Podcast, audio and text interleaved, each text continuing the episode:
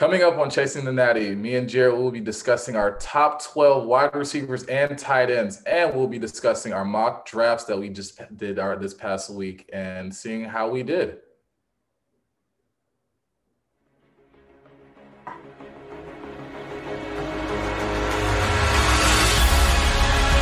Look downfield and circus one-handed catch is made. Jones goes to the end zone. Oh, what a catch! DeVonta Smith, touchdown, Alabama. Watch out for Mr. Robinson. This kid is going to be special and is already flashing. This is Chasing the Natty, a college football fantasy podcast.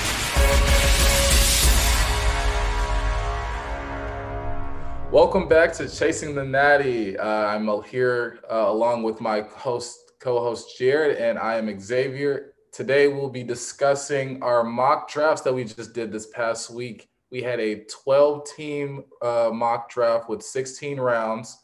Uh, we made some very interesting picks. I know Jared had his strategy. I had mine. Also, we will be discussing our top 12 wide receivers and tight ends to continue along with last episode's uh, of our rankings of quarterbacks and running backs. So yeah, um, make sure you follow us on Spotify, Apple Music. Don't forget to leave reviews. Uh, tell us how we're doing. Uh, follow us on Twitter. Hit us up about questions you may ask. Uh, I know a lot of people are asking us for advice about some things about campus to Canton, some things about college fantasy football. We're learning as much as we can as we're going along, but we're always uh, open and available for new information or any helpful advice we can. But yeah, uh, without further ado, Jared, how are we doing today? I'm doing good, Xavier. Um, just again, we're doing this back to back with the last show, and we that one ran two hours, so we're back here ready to do it again. Um, oh, yeah. I was I, again. I have a great time discussing the, this kind of stuff with you. You said after we were stopped recording, you're like, "Man, that didn't even feel like two hours." I agree, 100. percent Did not feel like two hours. I have a I have a blast talking football with you all the time. But yeah, I agree with everything Xavier said. Make sure you follow us on all the platforms and everything. Uh, hit us up with questions again. Uh, again, we're not C2C guys, but we're happy to help you guys find people in C2C drafts where if you get a little bit later into your drafts where you're like, all right, I need guys who are college producers but aren't going to the NFL likely. We'll help you guys out. Just let us know who's available and we'll we'll direct you to. Like I had a guy ask me the other day where he's like like who should I go with? It was like um, I think he, on the board was like Preston Hutchinson, um, and then he had like, um, God, who who were some of the other people he had? It was um, like Preston Hutchinson, Tyler Shough, and um, uh, God, who it, it was like Preston Hutchinson, Tyler Shough, and I'm blanking on who the third guy was, but it was it was like a lower tier. I'm like, no, don't worry about them. Go Preston Hutchinson. Preston Hutchinson is going to be the guy that you're going to want to get out of those three. Like, um, we are more than happy to help you guys kind of distinguish between you got a couple guys you really want. We'll tell you who to go for, who who who to wait on, kind of deal. So yeah. we have a great time. We love kind of thinking outside the box, like outside of CFF redraft. Like that's our main thing, but we always like the thought. We always like the um, thought experiment of like, what do we do in other leagues and stuff like that. I know Xavier and I just signed up for a dynasty league for this upcoming year. We're very excited to kind of play around with that, see how well we'll perform with that. So it's a good time. So Xavier, you want to continue on?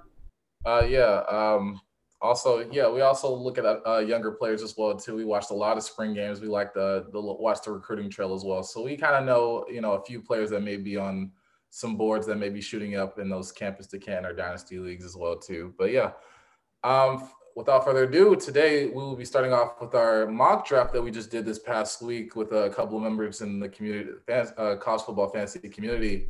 Um, Jared, if you want to, you have those names ready. I think uh, we had. Before uh, we get to that, I'm just going to reiterate the two announcements I did on the last right. episode. No, no, no problem, no problem. I understand. I forget to do stuff all the time, so I'll go ahead and reiterate these two announcements real quick. Again, we're very excited to offer our very first product from Chasing the Natty, and that's the 2021 CFF ADP sheet for redraft leagues. It is being offered at $30, and if you want the 50% off discount. It is very easy to do so. All you need to do is make sure you prove that you have subscribed to our YouTube channel, and then you can do one of the other following two options. You can either follow us on Spotify and add us on Twitter. Again, show proof that you've done both of those things, Or you can just go to Apple Podcasts, leave a five star review for us. Let us know how you're enjoying the show and everything. We want to grow, and we only can grow when you guys are sharing us like that, or we can only grow when you guys are sharing us, talking about us, spreading the word around about this podcast. We've had a blast so far. We've been growing very well. We're very excited. The ADP sheet is well worth the money and well worth uh, following us for in order to help you with your drafts this upcoming year. The other announcement I wanted to quickly reiterate Mock Draft Monday, which is a service I'm going to start providing on Fantrax, where I will set up a league every week starting on Tuesdays. I'll put out the league link for people to sign up for the draft. And on Sunday nights at 8 p.m. Eastern Standard Time, we will do a live draft. You have 45 seconds per pick. It'll be 16 rounds, uh, 12 person leagues.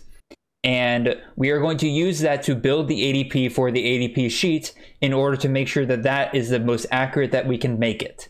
So, with those two announcements out of the way, now we can get to this mock draft. I know Xavier's very excited to talk about this mock draft because I know for a fact he loves the team that he put together in this. So, I'll let him start off. Oh, uh, wrong page. Where am I looking for? Well, while Jared's doing that, I'll shout out some of the participants. We had John Lobb, uh, CFF Insiders, Justice two three one eight, Scott Bell, Brendan Hay, Chris Benzine, uh, Kevin Brown, John McKinney, Yonker CFB, just to name a few, and me and Jared, uh, Jared and myself as well were all a part of this draft.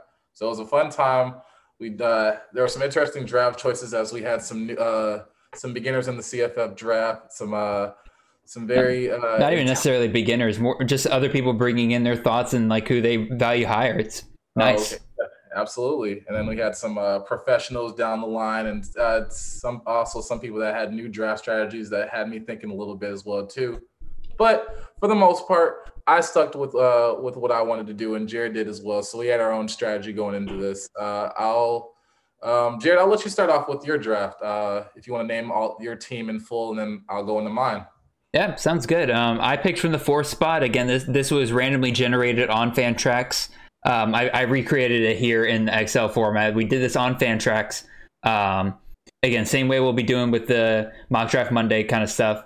And so I was picking from the fourth spot. It was randomly generated for me to be in the fourth spot. There I went Mohamed Ibrahim, which if you listen to the last podcast, I love the amount of volume I'll be getting out of him.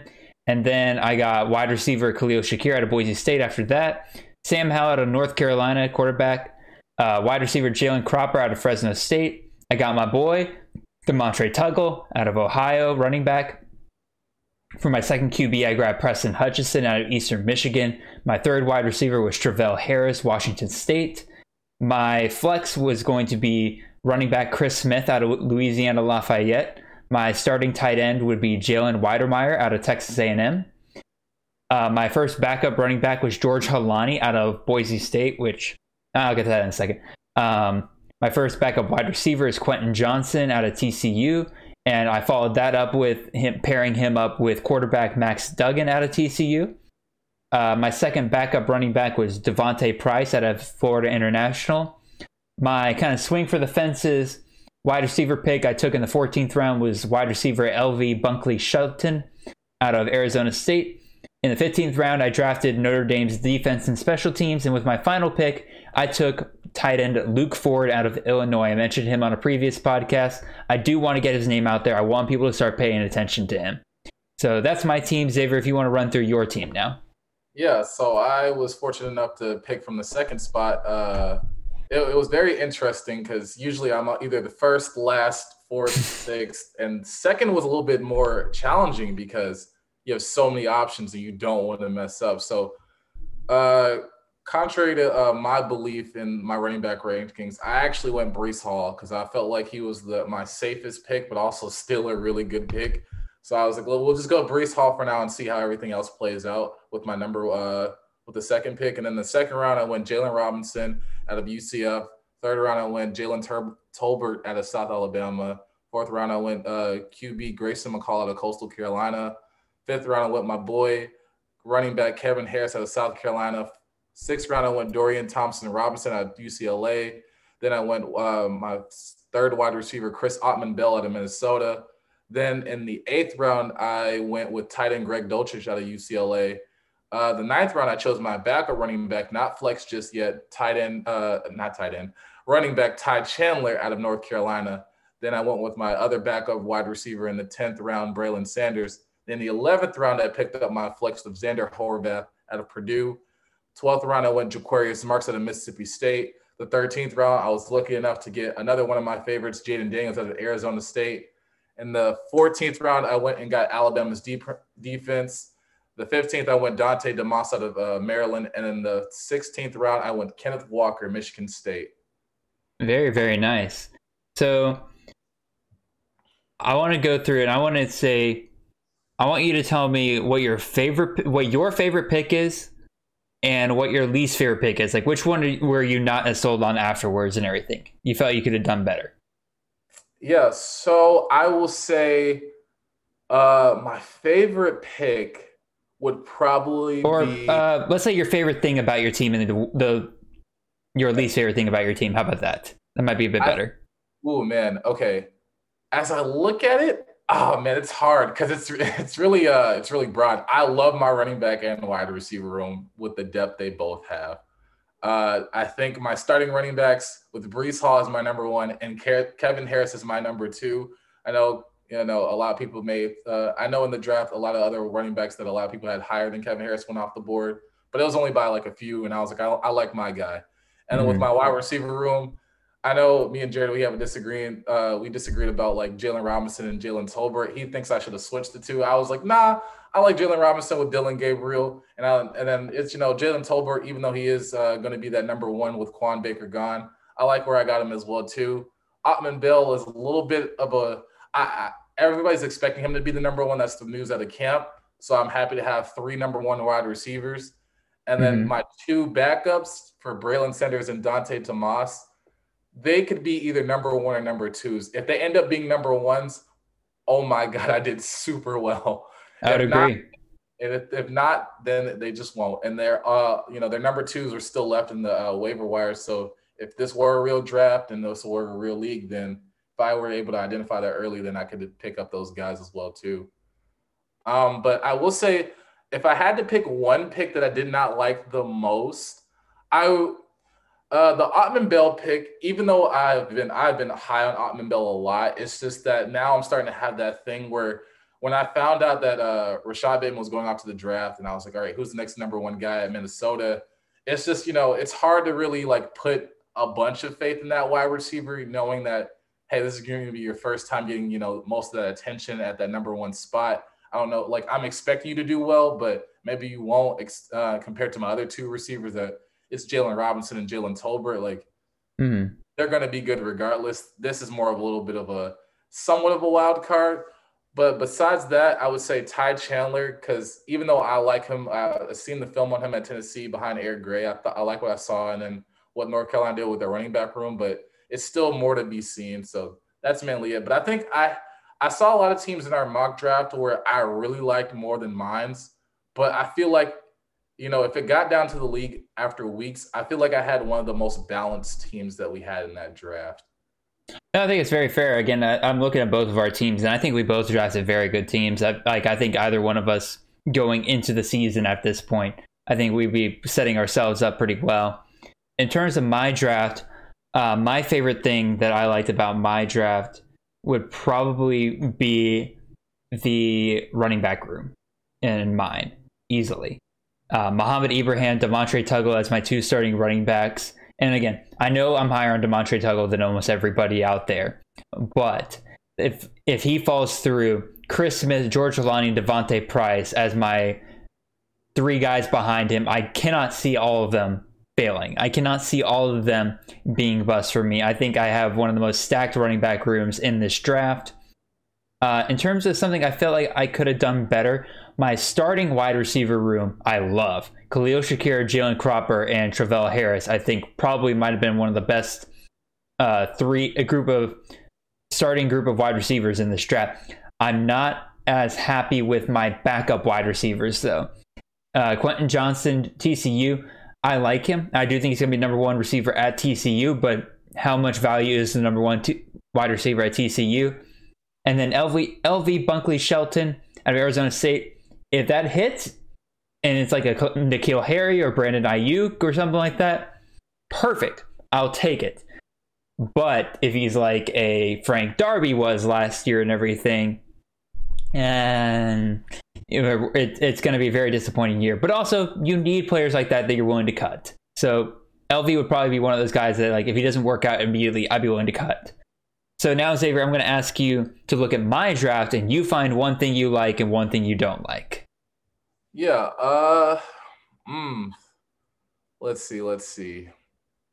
I, I love the. Uh, I I know I said this to you during the draft. I, I felt I felt a little bit hurt because you sniped me because we were we were really close. He had the fourth pick, I had the second pick. So when we had the turnaround and he mm-hmm. picked before me in the, I believe that was the eighth round, and he got Chris Smith. I was eyeing Chris Smith as well, so I was a little bit hurt. So I was like, ah, I really wanted Chris Smith because I, as I thought about it more, because I, I, I owned a little bit of Elijah Mitchell stock this past season and I mm-hmm. loved Elijah Mitchell. It was just really hard to where like Trey Ragas could go off or Elijah Mitchell, even though Elijah Mitchell was a little bit more consistent.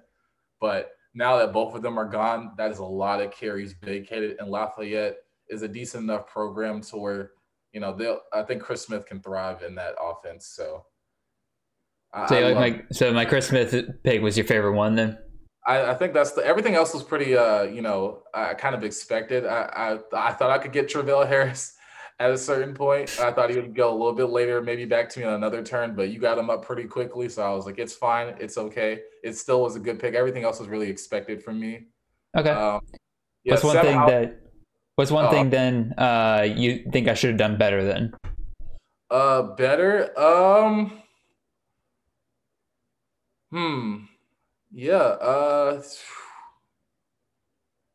let's yeah, the wide receivers definitely. I know you uh I feel like there were still some wide receivers available, like especially that at the end of our draft that I thought that I was predicting that I was like, oh, Jared's definitely going to go this because I at one point we were both thinking about Charleston Rambo. I oh, thought yeah. you were going go Charleston Rambo for your backup. And I was like, that would be I good. thought about it, but again, like I, I, I, I inhibit myself a little bit with these mock drafts because I try to pick players I haven't picked before, unless it's somebody I just love, like Demontre Tuggle. Yeah. Um. So I had already picked Charleston Rambo in another draft, so I was I again I try to avoid players I've already picked. Yeah. Uh, I probably I probably would have gone in a real draft. Probably would have gone Charleston Rambo over LV Bunkley Shelton. Yeah, there were still some other guys I like too over LV. Like I, I, know we've seen some a few videos of LV showing out at practice, and we're all expecting him to be that number one guy. But I think you know O'Keefe out of uh, UCF was still on the board. Rakim Jarrett was still good uh, Charleston Rambo. There were still some guys that were left at the end of our draft. I was like, maybe I would have taken them over some of the guys that maybe you would taken. Like even with Quentin Johnston, yeah, as number one receiver at TCU, which is good having number one receivers, but also when you kind of know what TCU's offense is, I'm like, eh, what does that really mean? Yeah, and again, I think that's very fair. Again, I kind of felt a little bit afterwards. I was like, eh, I probably could have done better with my backup wide receivers. Yeah. Now, in now, terms of your draft. Yeah, flip the roles now. All right, so things I think you did very well. I think you nailed finding value. I think you nailed finding people who are falling and getting them for great values. Dorian Thompson Rom- Dorian Thompson Robinson usually is gone within the fourth round. You got him at the end of the sixth. I think that was a steal for you there. Uh, another great pick, I think you got Jalen Tolbert in the third round. I think with his ADP shooting up like it is right now, I think he's usually gone or he's usually in that second round uh, run of wide receivers. He's usually gone there. I think you nailed getting him in the third round, especially to balance out any uncertainty you might have with Jaylon Robinson. Jo'quavious Marks, my God, that was one you sniped me on. I I picked up Max Duggan. I'm like, okay, if Jo'quavious Marks make it back makes it back to me on the next round, that's gonna be fantastic for me. Nope, you got him two picks later, and I was like, great minds think alike. So I think you nailed getting great value. Jane Daniels, I know you're high on him, and for you to get him 13th round, a QB, I know you're that high on. I think, I think that was great for you. Now, in terms of what you could have done better, I'm to go look at your tight end. Uh, I like Greg Dulcich a lot. We'll talk about him later this show. But I think the problem is you didn't pick a backup tight end. And I think the problem with that is that Greg Dulcich, while incredibly high upside, also has an incredibly low floor.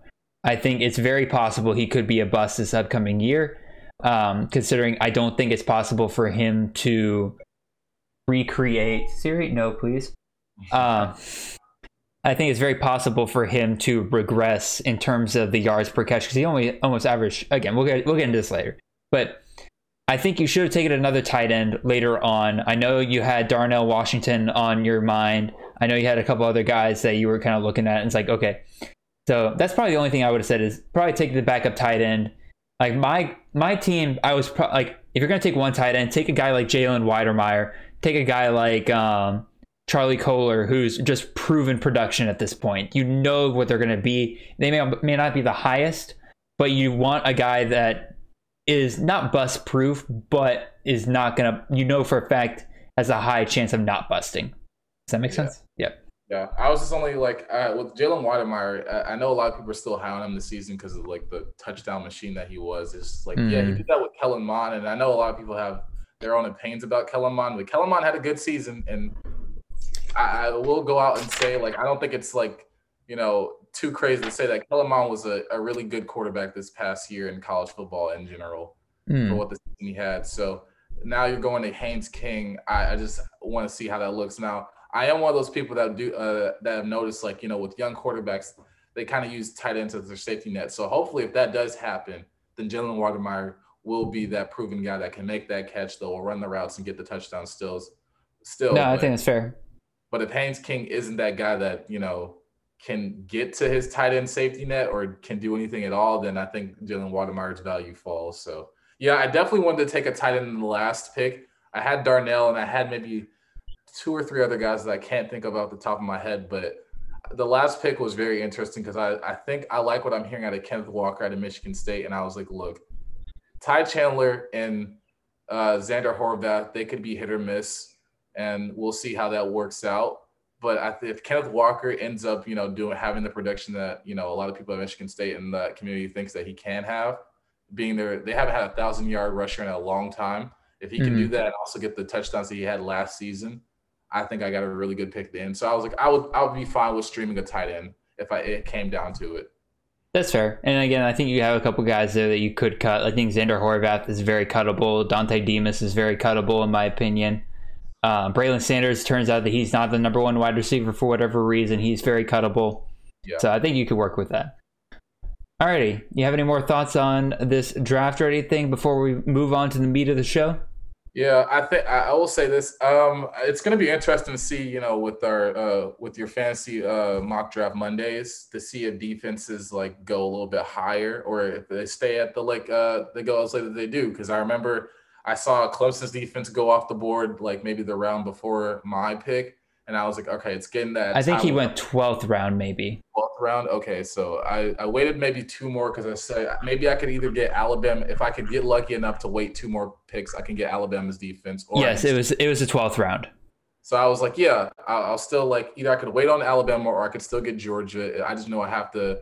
At one point in time in this draft, I have to reach for a defense, which I didn't even feel like it was a reach. So Mm-hmm. Oh yeah, Alabama's defense that to me is the number one D- DST coming this upcoming year. Yeah, so I was like, we'll we'll see how this goes, but um, you know, some people may have defense rated higher, uh, you know, higher up in maybe that like tenth round or tenth to eleventh round uh pick. So we'll see as more mock drafts uh keep on going. Sounds good. Sounds good. Um, any other final thoughts I might have? There was one person I'll give him a shout out. Kevin Brown uh, decided to kind of take a look and see what happens if you just punt on QB for as late as you can. He says he was happy with it. He ended up getting, um, I believe it was Brock Purdy and who was the other? Uh, de Laura out of Washington State.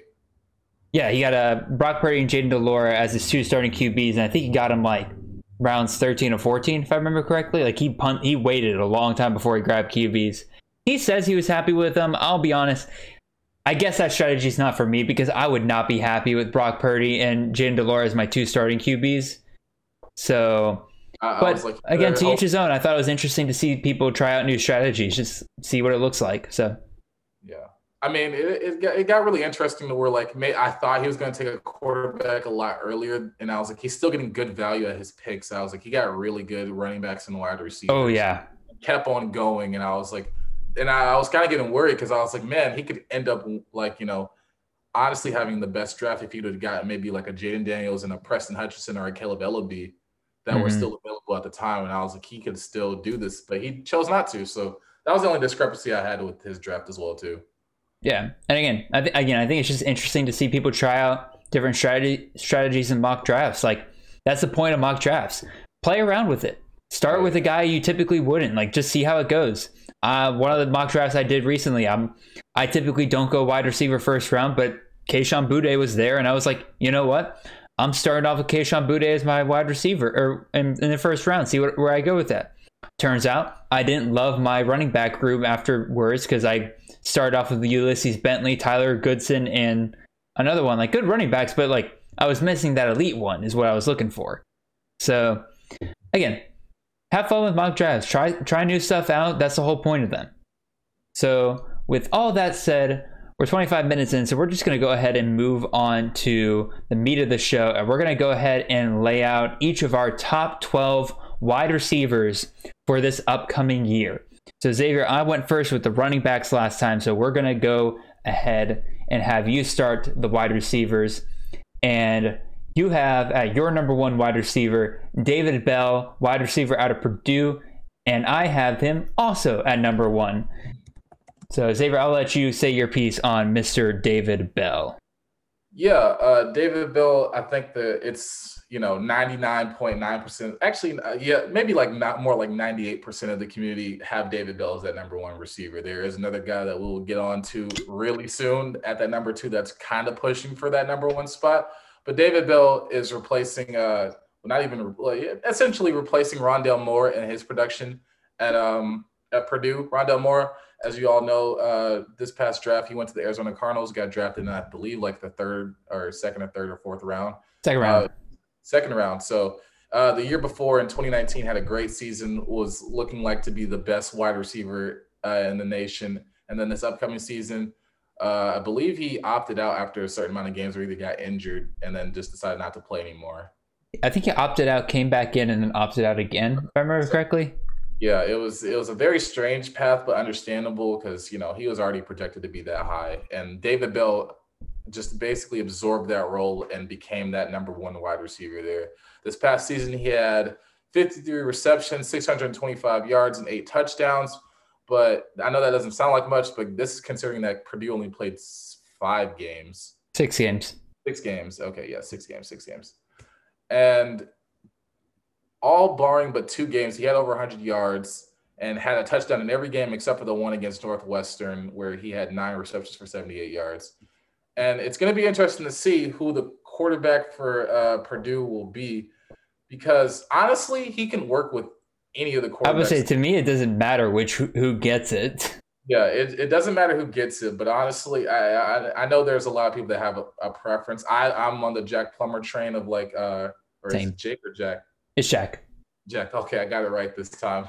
It's always hard, but yeah, Jack Plummer. I'm on his uh, I'm on his train. I hope that he gets that starting job back from um oh god, who's the guy behind him? I always forget his name. Aidan O'Connell. Aidan O'Connell. So it's going to be an interesting battle at Purdue.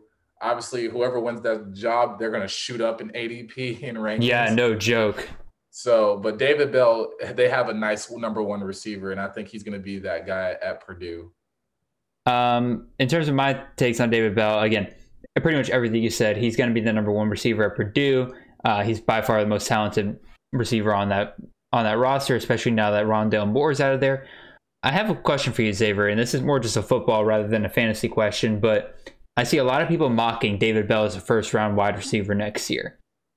That technically would mean that he's a more talented, the NFL views him as a more talented wide receiver than Rondale Moore. Would you agree with that assessment?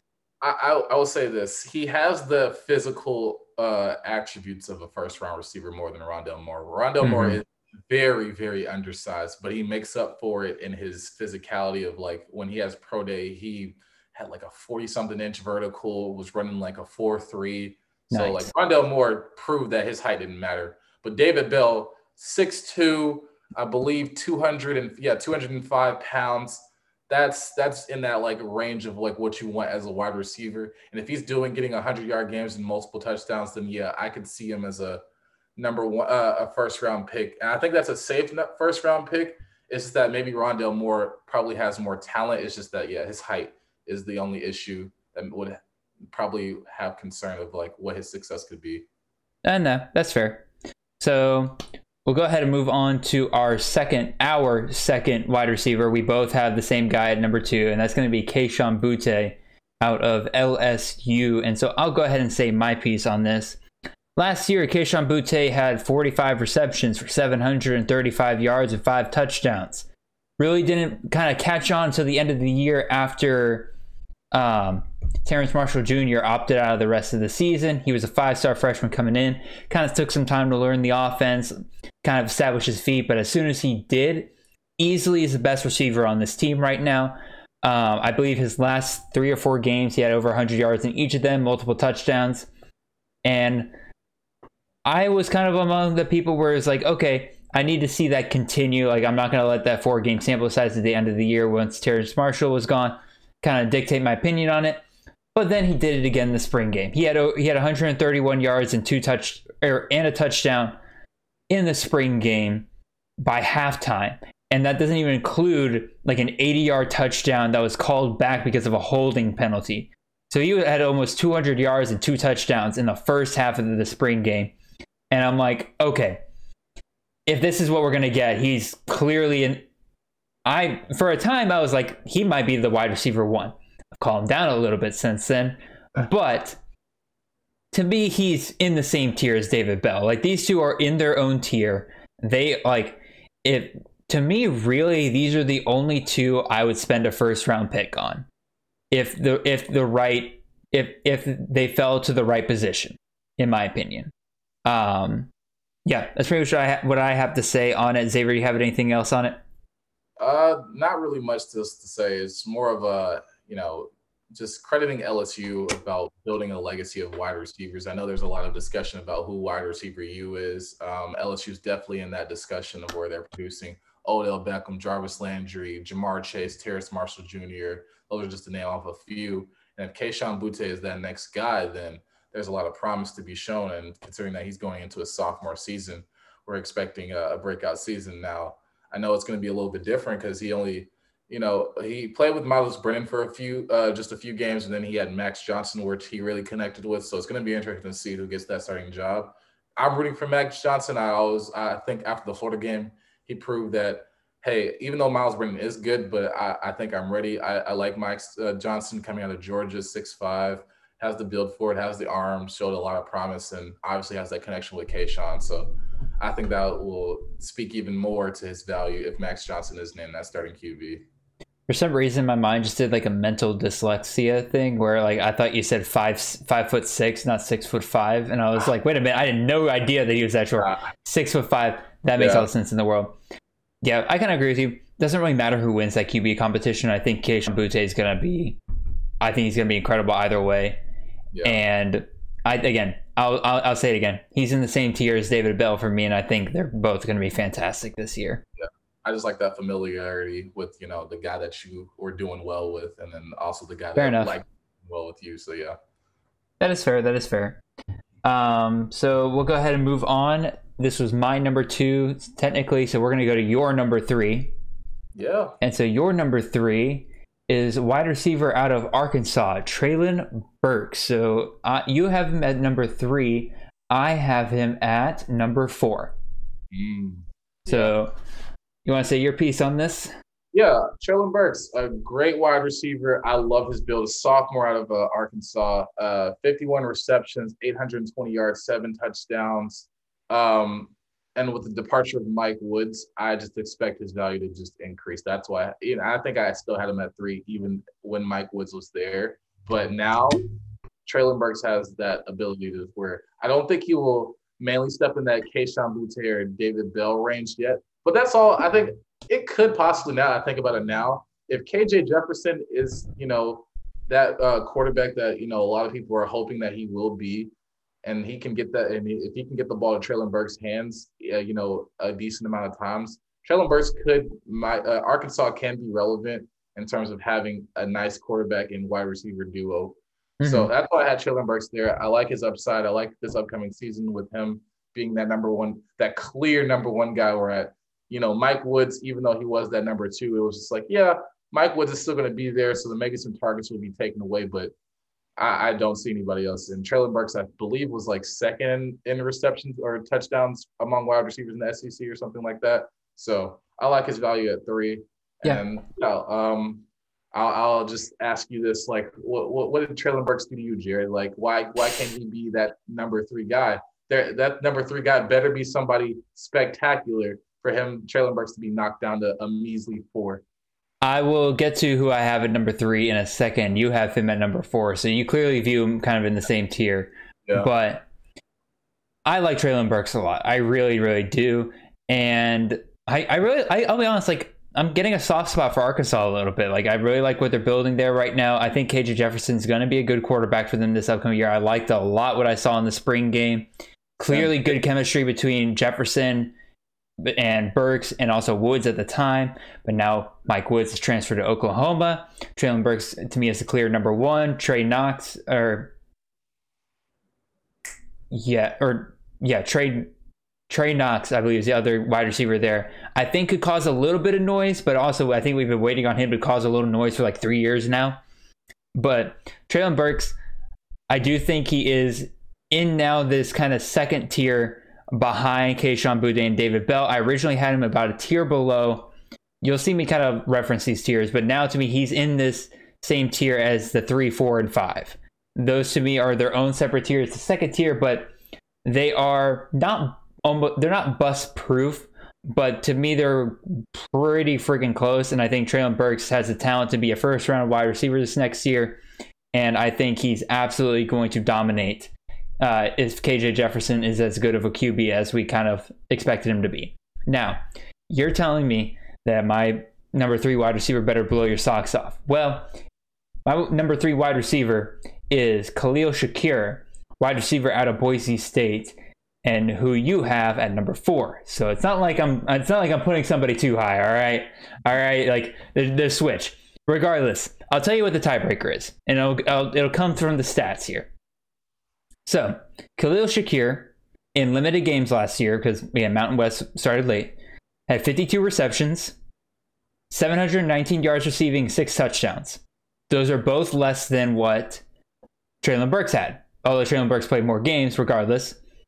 The thing that differentiates them to me is the fact that Khalil Shakir's rushing game is far superior to that of Treylon Burks. Khalil Shakir had 17 rushes for 148 yards versus Treylon Burks, who had 15 rushes in more games for 75 yards. So while Khalil Shakir is averaging, let me do some calculation real quick. Well, Khalil Shakir is averaging 8.7 yards per carry. Treylon Burks had about five yards per carry, and also uh, Khalil Shakir was getting more carries per game. So that's why I'm going to push Khalil Shakir as my number three wide receiver this upcoming year. And also, I've seen Khalil Shakir be like the only wide receiver on Boise State. I'm still not entirely sold that Treylon Burks will be the gap between Treylon Burks and the next wide receiver on Arkansas will be as great as the one between Khalil Shakir and the next wide receiver at Boise State. I love both of these guys. Again, they're in the same exact tier for me. But uh, the tiebreaker to me was the rushing ability for Khalil Shakir. So, yep, that's pretty much my say on Khalil Shakir. Xavier, you have any thoughts there? Now, now that you mentioned the rushing ability, uh, you got me kind of uh, regretting my rankings. I, I, I think maybe I knocked Khalil Shakir maybe a little bit too hard. Uh, well, it's not that hard. I had we haven't switched, but now I think I'm ready to. I, I, I think you've convinced me enough to where if I had to go back, I might would pick Khalil Shakir at three and Treylon Burks at four. Nice, let's go. Oh yeah, all right. Convincing flip that I'm ready to make. Sounds good. Sounds good. So now we're. I just did Khalil Shakir, so now we're going to move on to number five.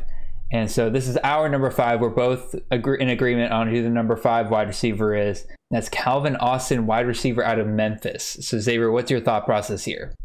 Oh yeah, I man, I it is kind of sad because uh, as a former Brady White owner and then seeing Calvin Austin play at Memphis, it, it was a great dynamic duo of having a QB and a wide receiver just being so connected to a way it was just like they were inseparable Uh, Calvin Austin this past season, I, I thought I pulled it up, but uh, you you need the stats. I got the stats.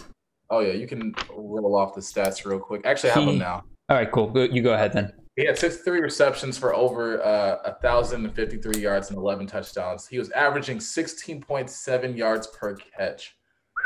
The man is a great wide receiver. He honestly could be drafted next year in that like second or third round range. The only the only knock on him this upcoming year is how he'll uh, uh, you know adapt with Grant Gunnell coming in. And now I'm hearing okay things with Grant Gunnell that he's you know kind of seemingly going to be that guy because they have some freshmen. Uh, they have a freshman quarterback that's coming in that made a little bit of noise, but I think they're going to go with the safe option of Grant Gunnell. And Memphis is obviously a good team on uh, the offensive side of the ball. Even though they did lose Tahj Washington, they have another receiver with Ivory, but the the gap between Calvin Austin and the next guys of uh, Ivory and even Sean Dykes is just so great because he's he's in the he's great in the return game. He's great in whatever position you put him in on the X, Y, or Z. It doesn't matter. He can do it. He runs great routes, and if he'll just he doesn't drop the ball that many times as well too. So I, I like him in that realm of you know Treylon Burks and Khalil Shakir. It's just that this season I wish he had Brady White for one more season, but it's all good. I think he's just that great of a receiver where he can transcend, you know, having maybe a, a lesser of a quarterback. No, yeah, I agree with you almost so hardly on Calvin Austin. Again, to me, this is where this isn't where the tier ends for me. I do have one more receiver I do believe belongs in this upper tier, but Calvin Austin belongs in the same tier to me as Khalil Shakir and Treylon Burks. He doesn't have the rushing ability of either of those two, obviously, but he make more than makes up for it in the amount of receptions that he gets and just the amount of he's such a such a dynamic deep threat. I love watching him play. Um, he is one of three wide receivers today that we'll be talking about that uh, received over a, a thousand yards last year, and I think he'll more than make up for, or I think he'll more than do that again this upcoming year, especially with a full season of games. Um, again, the question really is: Is Grant Gunnell as good as Brady White? I Brady White was a good quarterback, but I don't think he was. I don't think the offense ran that well because of him. And I think it's something more than enough that Grant Gunnell can put himself in a position to where he can run that offense well, and we can still see the production out of Calvin Austin and maybe even J- uh, uh, Javon Ivory as well. So yeah, Calvin Austin, number five wide receiver. I think he's absolutely in the same tier. So we're gonna go with my number six guy, who I believe is this last guy in this tier. Xavier, you have him a little bit lower. How dare you? But I'm going Jalen Tolbert, wide receiver out of University of Southern Alabama. Xavier, you have him down at wide receiver eight. I'm going to say my piece here. Jalen Tolbert belongs in the same category as Khalil Shakir, Treylon Burks, Calvin Austin, and Jalen Tolbert. I believe they're they are their own tier right there. And Jalen Tolbert's only recently moved up into this tier for me, and I'll tell you why. So last year, he had 64 receptions for thousand yard or 1,085 yards and eight touchdowns, eerily similar to Calvin Austin's numbers. That was with Kawaan Baker. The other, like, if if if Tolbert was one A, Baker was one B. Like Tolbert was, or uh, Baker was stealing a lot of targets and touchdowns away from Jalen Tolbert. But now Kawaan Baker moved on to the draft. Didn't get drafted, unfortunately. But regardless, he is no longer at Southern Alabama. So that leaves Jalen Tolbert all on his lonesome. And as far as I've been able to research, it doesn't sound like there's another wide receiver who's really kind of siphoning away those targets. Especially now that Jake Bentley, former Utah and South Carolina quarterback, has now transferred over to Southern Alabama. Everything I'm hearing out of camp is that those two are in sync. Jalen Tolbert has great size, possible NFL wide receiver coming up this next year. I'm not I'm I'm not gonna say first, second round or anything like that. Like, but he's a draftable wide receiver. He's got great size. I think he's gonna have a monster year this upcoming year. I think that with a better quarterback than he's worked with in the past, like not that Jake Bentley is like the greatest quarterback or anything like that, but he's definitely better than what Southern Alabama's had in the past couple years. I really think Jalen Tolbert's gonna have a monster year this year in terms of fantasy, and yeah, to me, it's him, and then there's a teardrop after this. I love Jalen Tolbert. I love what he has. So with all this, Xavier, why do you have him down at eight? so when I originally made the uh, the rankings, I did not know that Quan Baker went to the, off to the draft. I was thinking he was still there. So now that I've know have like been enlightened about this information, then yeah, obviously I would like to have him at six because I Okay. drafted in our mock draft as my uh in my third round uh wide receiver. Even though I know he's gonna probably go a lot higher since he's that wide receiver six. But um I, I do maybe like one more guy over him than I had it. Like maybe like my my number six wide receiver I like over Jalen Tolbert, but my number seven I definitely Tolbert's actually going as the wide receiver 11 in ADP right now. So to me, he's almost a steal at this point. Anyway, continue. Sorry. Oh no, you're good. You're good. Yeah, I was like, I'd probably only, ha- I'd probably switch Tolbert maybe at like the seven, then eight. But like, I like my six guy. Alrighty. Well, speaking of your sixth guy, would you like to talk about your friend, Mr. Jaylon Robinson, Yes. who I believe I have outside my top 12? Sacrilegious. Just Maybe. Maybe. sacrilegious. We're talking about a guy that has one of the best quarterbacks in the entire nation. A man that uh, the quarterback that's throwing Best fantasy quarterbacks. Uh, it, um, I'd I'd put him up there in the, one of those you know top guys in the nation. Like outside of the outside of the Power Five, Jalen Robin. Uh, Okay, I'll give you. He's one of the best group of five quarterbacks. yeah, I'll give you that. One of the best group of five. Uh, I expect him to be you know NFL like you know relevant in terms of the draft next season from what he's done for UCF at the time, even coming in after McKenzie Milton. But that's neither here nor there. We already talked about our quarterbacks. Now to go on to receivers. We had a fantasy basically gold mine at UCF with their wide receiver of Marlon Williams. He is no longer there. And his number two was Jaylon Robinson. And Jaylon Robinson last year with Marlon Williams had 55 receptions for 979 yards. So he was only 21 yards short of a thousand yard season with Marlon Williams on his team and had six touchdowns. And he averages 17.8 yards per catch. Now, his last three games were very uninspiring, well, except for his one of five uh, five receptions for 81 yards. But for his first four games, he had over he had a hundred over hundred yards each game. It's that Marlon Williams was taking the touchdowns away from him. Like his first game against Georgia Tech, six receptions, 105 yards. Next game, nine receptions, 150 yards. To third game, three receptions for 111 yards. Three receptions for 111 yards. The man has the talent. And I think, you know, between him, it's like it was him, it was Marlon Williams at like that tier 1A. It was like one, and then Mar- like Jaylon Robinson was like two, but creeping to be 1B. And now that Marlon Williams is gone, it's just Jaylon Robinson alone and then everybody else. Like O'Keefe is good and Trey Nixon is good, but they're not Jaylon Robinson. And Dillon Gabriel will, I think, uh, notice the uh, Dillon Gabriel will obviously be in sync with Jaylon Robinson, which he was at the beginning of the season. And obviously, that now that Marlon Williams is gone, I think that Jaylon Robinson's value should skyrocket to where he definitely deserves and absolutely should be in the top 12. Well, with all that passion, how do I Yeah. go up against that?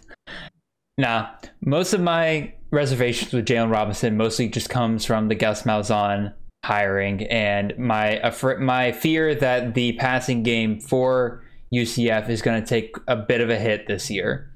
And I have a feeling that he will like I agree with you. He will be the number 1 wide receiver at UCF this upcoming year. My problem is I don't know if he's going to get the opportunities that I want out of a number one wide receiver at UCF in order to make those scores, in order to make those hundred yard games that we so dear we so dearly desire. So I that, that's that's mostly it.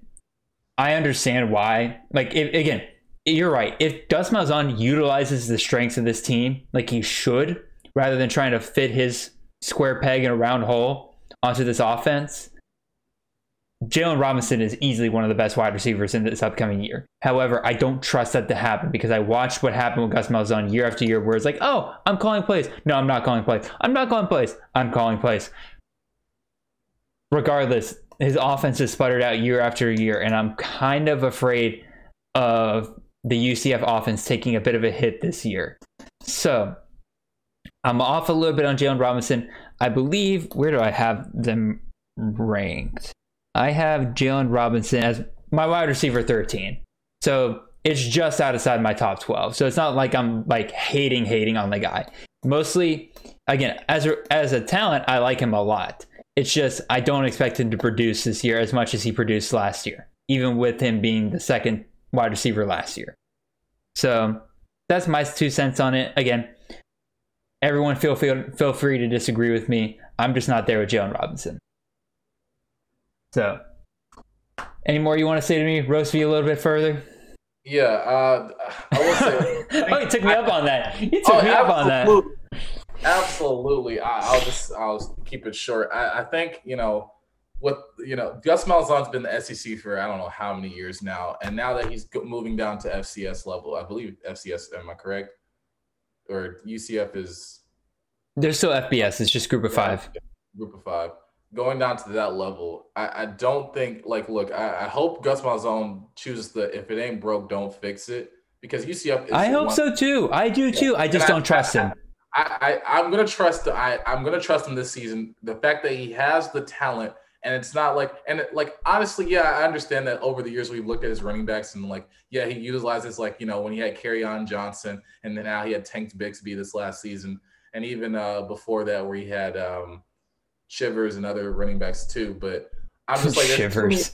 Yeah, sh- or Shivers. I don't. Shivers. Yeah, Shivers but I, I just don't think UCF has the running backs that he's recruited yet that he likes. So I think he's going to have to have this year where he has to be like, all right, whatever's been working, Dillon Gabriel, you still have reins. It's just that maybe he'll be more of like, all right, I'll be able to manage this game with like play clock defense and but besides all that, it's just like let let the players play. Don't don't try to force that, you know, square piece in the rectangular hole, or yeah, I forgot the saying, but it doesn't matter. Same, same thing. It's the same thing. How do you grow up and not learn these sayings? I don't know. Regardless, I understand. Again, I understand what you're saying. It's just I don't trust Gus Malzahn. So we'll go ahead and move on to my number seven wide receiver here, who Xavier has outside of his top twelve. I don't understand this one, Xavier. How do you not have Reggie Roberson in your top 12? Oh, Reggie Roberson is my why. number seven. What do you mean I know why? What do you mean okay, I know why? No, no, no, no. In four games last year, this man had no, 22 okay. catches, 474 yards, and five touchdowns in four games. Okay, I know. We the man is the clear number one receiver on this team. The and then story. he got hurt. Then he got tell hurt. The, yes, tell me the injury. He tore, he tore his ACL. You know what that yeah. happens? It happens. It happens. Reggie Roberson is still going to be a monster this upcoming year. Uh, he is oh, going to be a monster.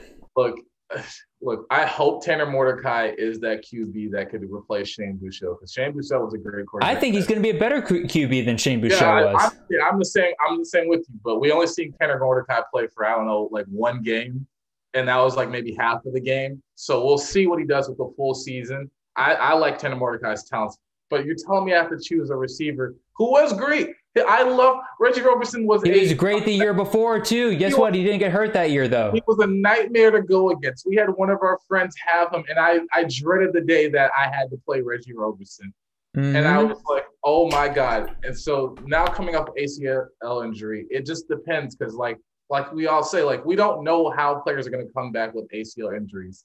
Like George Pickens just tore his ACL. I would love for George Pickens to come back and still be the George Pickens, but also I'm gonna have that reserve to be like, maybe I'll just hold off and wait to see it.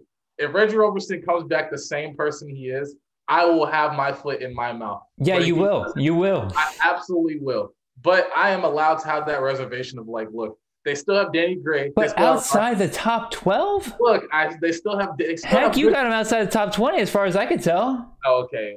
Uh, probably. I probably do. Yeah, I do. I absolutely do. I think there's more guys. You're that... rude. You're rude. This man's going as wide receiver eight right now in ADP, so clearly you're in the wrong a lot of people, a lot of people still like the upside of him, but I because he has the build of being a great wide receiver. But it's just like they still have Danny Gray and Rashee Rice. Tanner Mordecai still has weapons to where he doesn't have to rely and hope that Reggie Roberson is that guy. So it's just that it's the injury thing is just tough. It is tough. We've seen we've seen it where it works out, but we've also seen it where it hasn't worked out. So if if he is what he is, then I will have my foot in my mouth. But I still will make sure I draft a good receiver to receivers to combat Reggie Roberson. Well, you better wash your feet pretty well because with the amount of foot that you're going to be tasting in your mouth, you better hope it tastes good. I really don't. I really don't want to be the person to be like, "I told you so." I don't want to be that guy because I'm hoping for the best for Reggie Roberson. But in the back of my mind, I will be like, "This is why I didn't have him in my top 12. Fair enough, fair enough. But even so, I, I I don't like to I don't like to project injury if that makes sense. Like that, that that's just not me. I like to assume the best case scenario for these guys when I'm projecting that's why I just I I just don't I don't include them in there until I see it. I, I just have the reservations and just be like I'm not I'm not saying anything bad that he's gonna have a terrible season, but I'm not saying he's gonna have the greatest season of all time. So uh, fair enough. I mean, I, I don't think he's gonna have the greatest season of all time either. That's why I have him at seven, not number one. Yeah.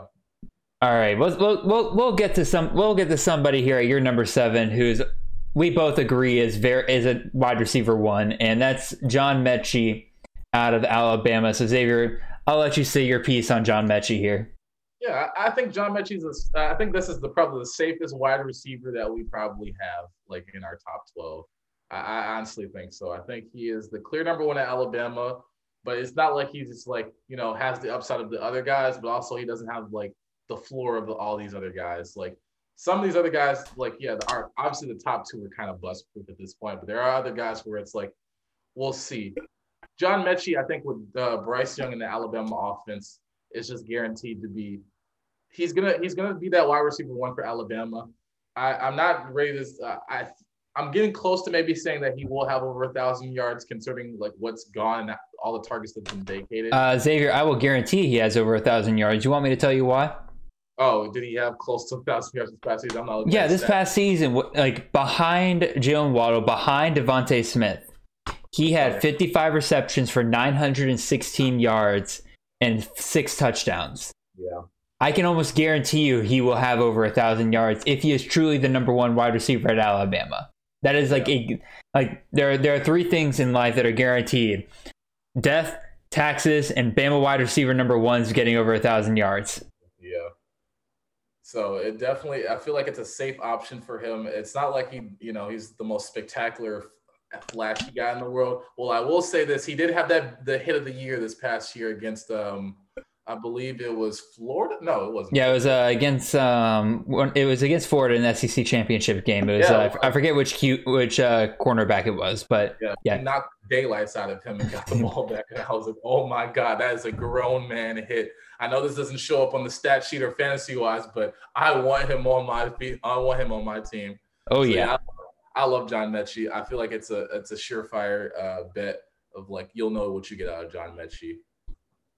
Yeah, I pretty much said my piece already John Metchie. Again, the, the big thing was again as the third wide receiver, he had almost a thousand yards already last year. Yeah, he was kind of like wide receiver two after Waddle. Yeah, I would say like unfortunately with Waddle injury and everything, like yeah, you probably say like one A, one B, or two or two A, two B with Waddle because of how in, injured Waddle got. But even still, yeah, that's pretty much my, my piece. I said already. Bama wide receiver number one, Bryce Young, talented quarterback. I love that combination. Again, not the high, not the, not the, but not a bust proof product by any means necessary. That's why I have him at number eight, not number one or anything like that. I think, so, I think it's just more of like if you. Uh, yeah, I, I I said that, but then I'm like, yeah, you know what? If he gets over a thousand yards, can you even say he's remotely a bust? Yeah. I was like, it's just more of like if you're expecting, you know, a 1500 yard season, you hold, hold your horses maybe a little bit. Mm-hmm. But I don't think I don't think anybody's expecting that. I do think everybody's expecting him to be the wide receiver one at Bama, oh, and all all the gloriousness that comes with that. Yeah, that's why I have him safest pick you can make at wide receiver. Yeah. So we'll go ahead and move on to our number nines. We're actually on we are we are on the same page as this one. We are going Marvin Mims, wide receiver out of Oklahoma. Now, typically, I would say the number one wide receiver at Oklahoma is deserving of the number one or number two spot on the or num- number one, number two spot for fantasy wide receivers in the upcoming year. However, I have to pump the brakes a little bit on Marvin Mims because a lot of his production, a lot of his fantasy value, touchdown dependent. He had nine touchdowns last year, but he only had. Hold on, I, I, I lost. Yeah, he only had 37 receptions for 610 yards. Compared to some of these other guys who played full seasons and everything, not quite the production you were expecting. But again, that those nine touchdowns help so much. Oh yeah. So. Well, but also, he was a freshman, and so yep. he had to develop as the year went along. And clearly, he and Sam or Spencer Rattler have gotten some kind of connection together, and I like what I see out of that. That's why I still have him a top twelve wide receiver. But I'm gonna wait on him just a little bit longer than the, some of the rest of these guys that I normally would in Oklahoma number one wide receiver. So that's my piece on it. Xavier, what are your thoughts?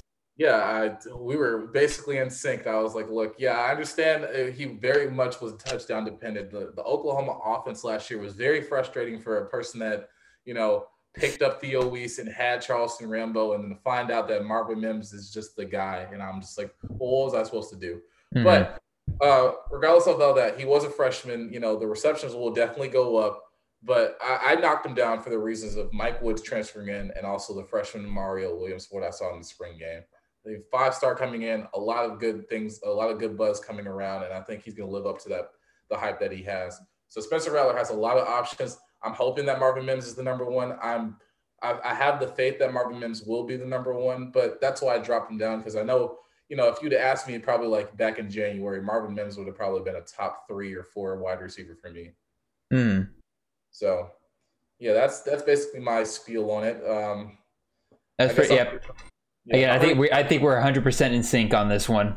Oh yeah, I'm ready for my number 10. You're ready for your number 10? Sorry, I didn't mean to cut you off there. So oh, we'll go ahead with your number 10, Mr. Jaquarii Roberson. I misspelled his name. Oh my god, that is awful. Um, but Jaquarii Roberson, wide receiver out of Wake Forest. Xavier, what are your thoughts here? I have him outside my top 12. Yeah, and I I, I think it, I understand that we talked off camera about this and off uh, microphone. Jaquarii Roberson has, uh, you know, he, he came on a little bit late, but I think he is a great wide receiver for uh, Wake Forest. Uh, trying to get his stats up, but you spelled his name wrong, and also I'm spelling his name wrong. Yeah, I got it. He had 62 receptions for 926 yards and eight touchdowns. Yeah, so he is uh he I I would expect him to be a thousand yard receiver this next year. Uh, a lot of people are expecting that. I was one of those people, and I know Jared. We were we were both one of these people where we thought Donavon Greene might have been that guy, which he showed up early and then kind of faded away. Uh, Sam Hartman's not the greatest quarterback, but for him, for Sam Hartman not being the greatest, and you still having close to a thousand yards and eight touchdowns, that's why I have you up there because his last four games, oh my god, it was just 130 yards, uh, 130 yards, 167 yards, 138, 131. All those games he scored, you, you know, either a touchdown or more. So it just gets me excited about the future.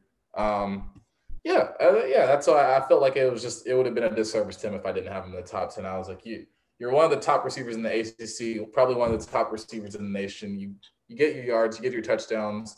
Donavon Greene doesn't, you know, live up to expectations, then obviously you're that guy.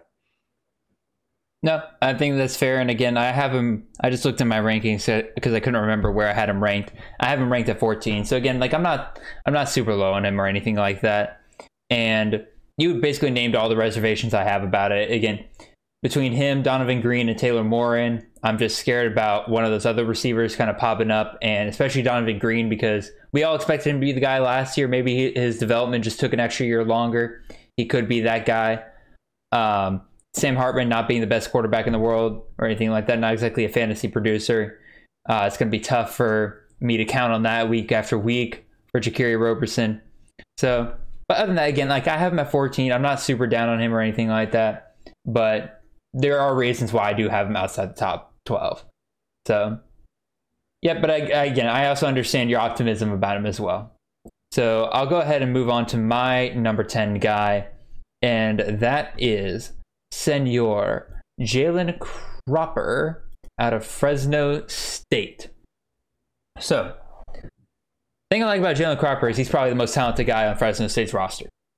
Uh, he's a four, former four-star wide receiver, transferred back home. I believe he was at Washington. I'd have to double check that, but y'all don't take my word on that. Um, but he, no, no, no. I believe he stayed home. He was a four-star wide receiver that was supposed to go to somewhere like Washington or Oregon, but decided to stay home at Fresno State. And he is clearly the most talented player on this roster. Last year, he had. Let me find my notes real quick. He had 37 receptions for 520 yards and with five touchdowns. But again, that's only in at, that is only in six games. He also had four rushes for 27 yards. So you project that out to a full season. That's 74 receptions, uh, 1,040 yards, 10 touchdowns. To me, more than enough to be a wide receiver one in fantasy. And yeah, I think he adds a dynamic to Fresno State outside of Ronnie Rivers in that rushing game. Jake Haener is a great quarterback. I think he'll be able to get Jalen Cropper the ball. And so I think Jalen Cropper is more than worth your investment as a wide receiver one in fantasy this upcoming year. Yeah, uh, I, I think I I don't even know if I had him in my top twelve. I think I had some other guys that I was still high on, but uh, I, I, like Jalen Cropper as well. I think when he played, you know, against some you know better competition, he kind of struggled a little bit. I think that's just mainly a testament to Fresno State. So, but yeah, if it, if it's a full season, I, I think he can be close to a thousand yards, or he can possibly get a thousand yards, and you know he is that number one option with Jake uh, Jake Haener. So I, I I don't dislike the pick. It's just I think I have some other guys as well. Um, yeah, that I like a lot more. But actually, now that I'm looking at it, there's one guy that I might uh, fade after today. Mm-hmm. But, uh, yeah. I think I, know, I think I think I know who it is because I'm gonna I'm gonna roast you when I saw who you have here at number eleven, who's actually up next. Yeah. So let's let's get to it. You have Mr. Romeo Doubs, yeah, wide receiver out of Nevada. So Xavier, yeah. why do you have Romeo Doubs in your top twelve? Let me hear it. Yeah, I because I don't. I yeah, I know that now. I had Romeo Doubs because I was like, he was a thousand yard receiver and he didn't play, you know, all the games that he was. Well, actually, did they play all their games? They that, played uno, dos, tres, cuatro, cinco, seis, siete, ocho, nueve. They played nine games. Nine games. So within those nine games, his first one, two, three, four, five, five games, he had over 100 yards, multiple touchdown games. Him and Carson Strong were having that strong connection. He was unstoppable those games. In one of my leagues, we uh, we dubbed him the bad man. Like make yeah. the bad man stop. yeah, he, he's very, very, very talented. Him and Carson Strong obviously have that connection. But Nevada this upcoming season looks like an offensive juggernaut.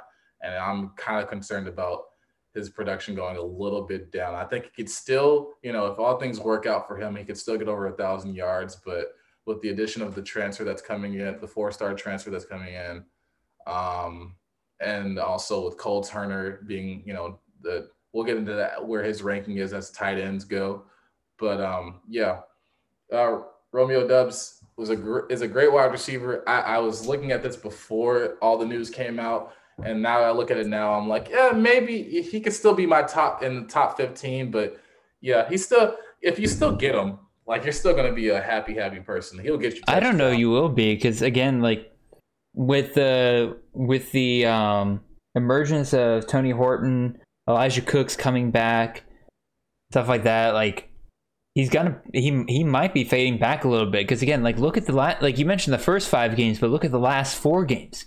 Oh yeah. Hawaii one reception for ten yards.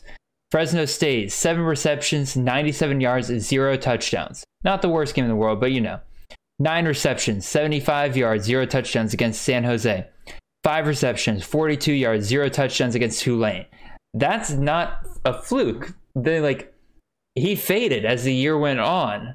Like I have to kind of take a look at that and be like, all right, we have to we have to think that something's up here.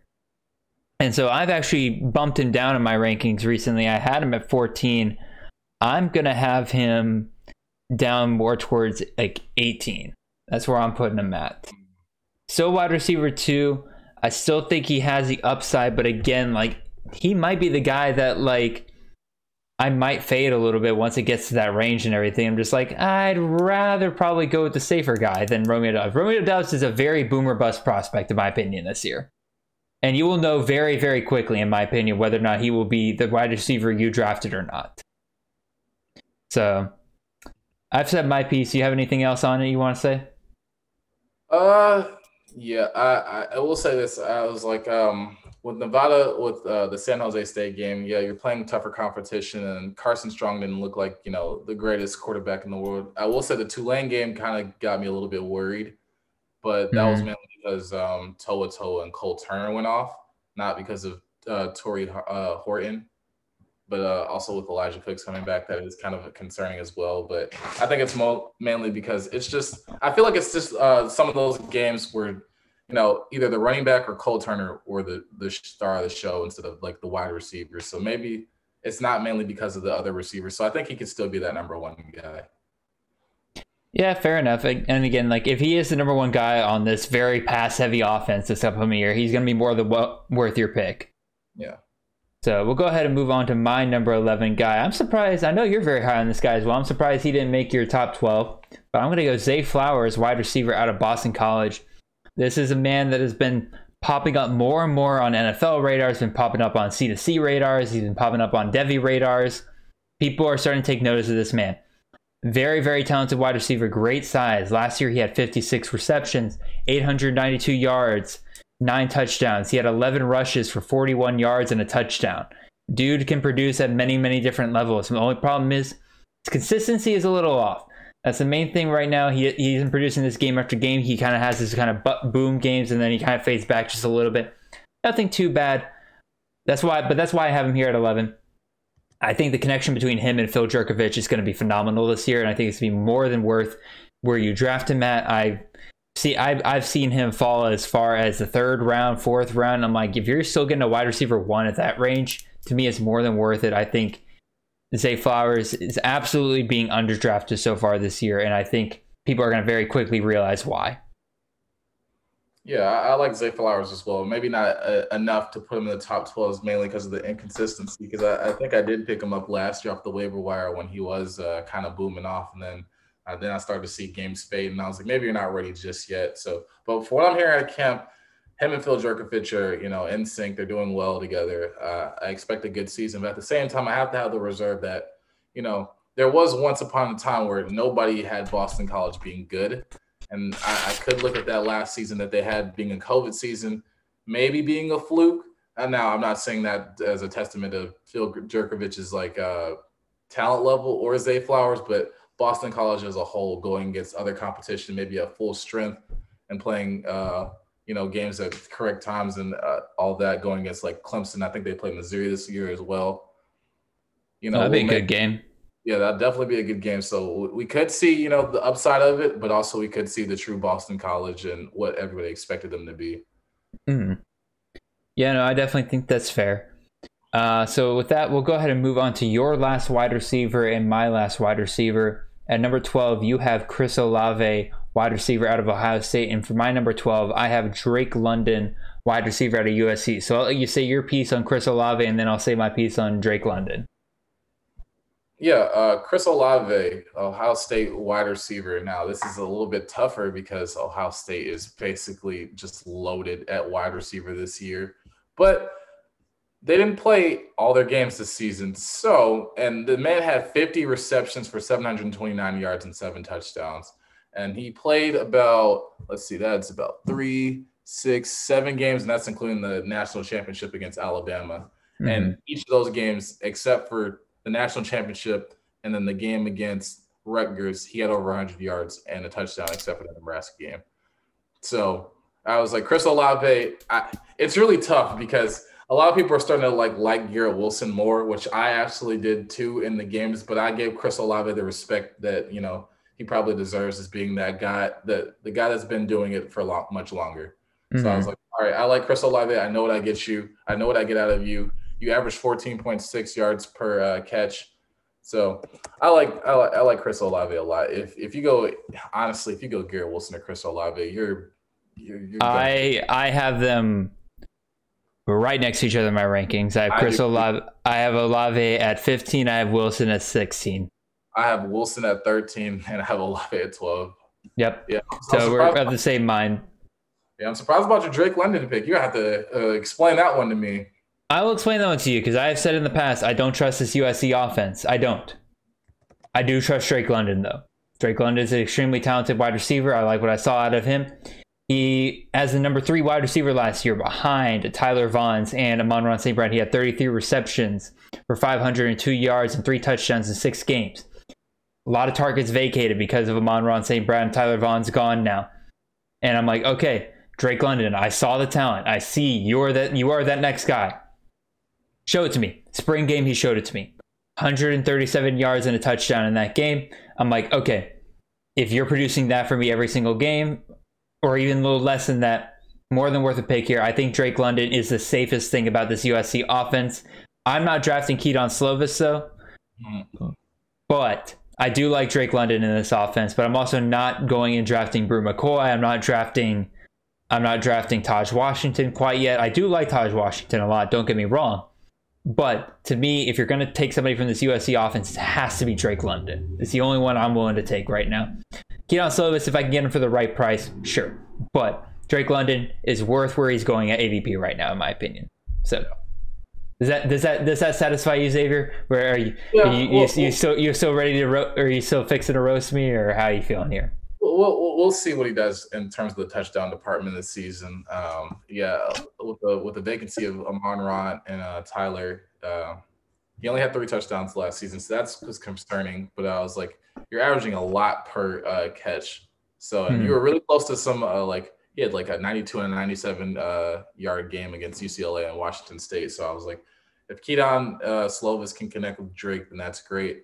But you know, Tahj Washington and uh, Bru McCoy, if they do emerge as like some, you know, being uh, dependent, uh, well, if if Kedon Slovis can depend on them as well too, then I could see some some games where maybe the other one will take over and like it'll be like Am- Amon and Tyler. So Could be, but also I just don't think Bru McCoy is a very good football player, and I also don't think um, I it's, it's mean, but like I've watched the tape, I just don't think he's very good.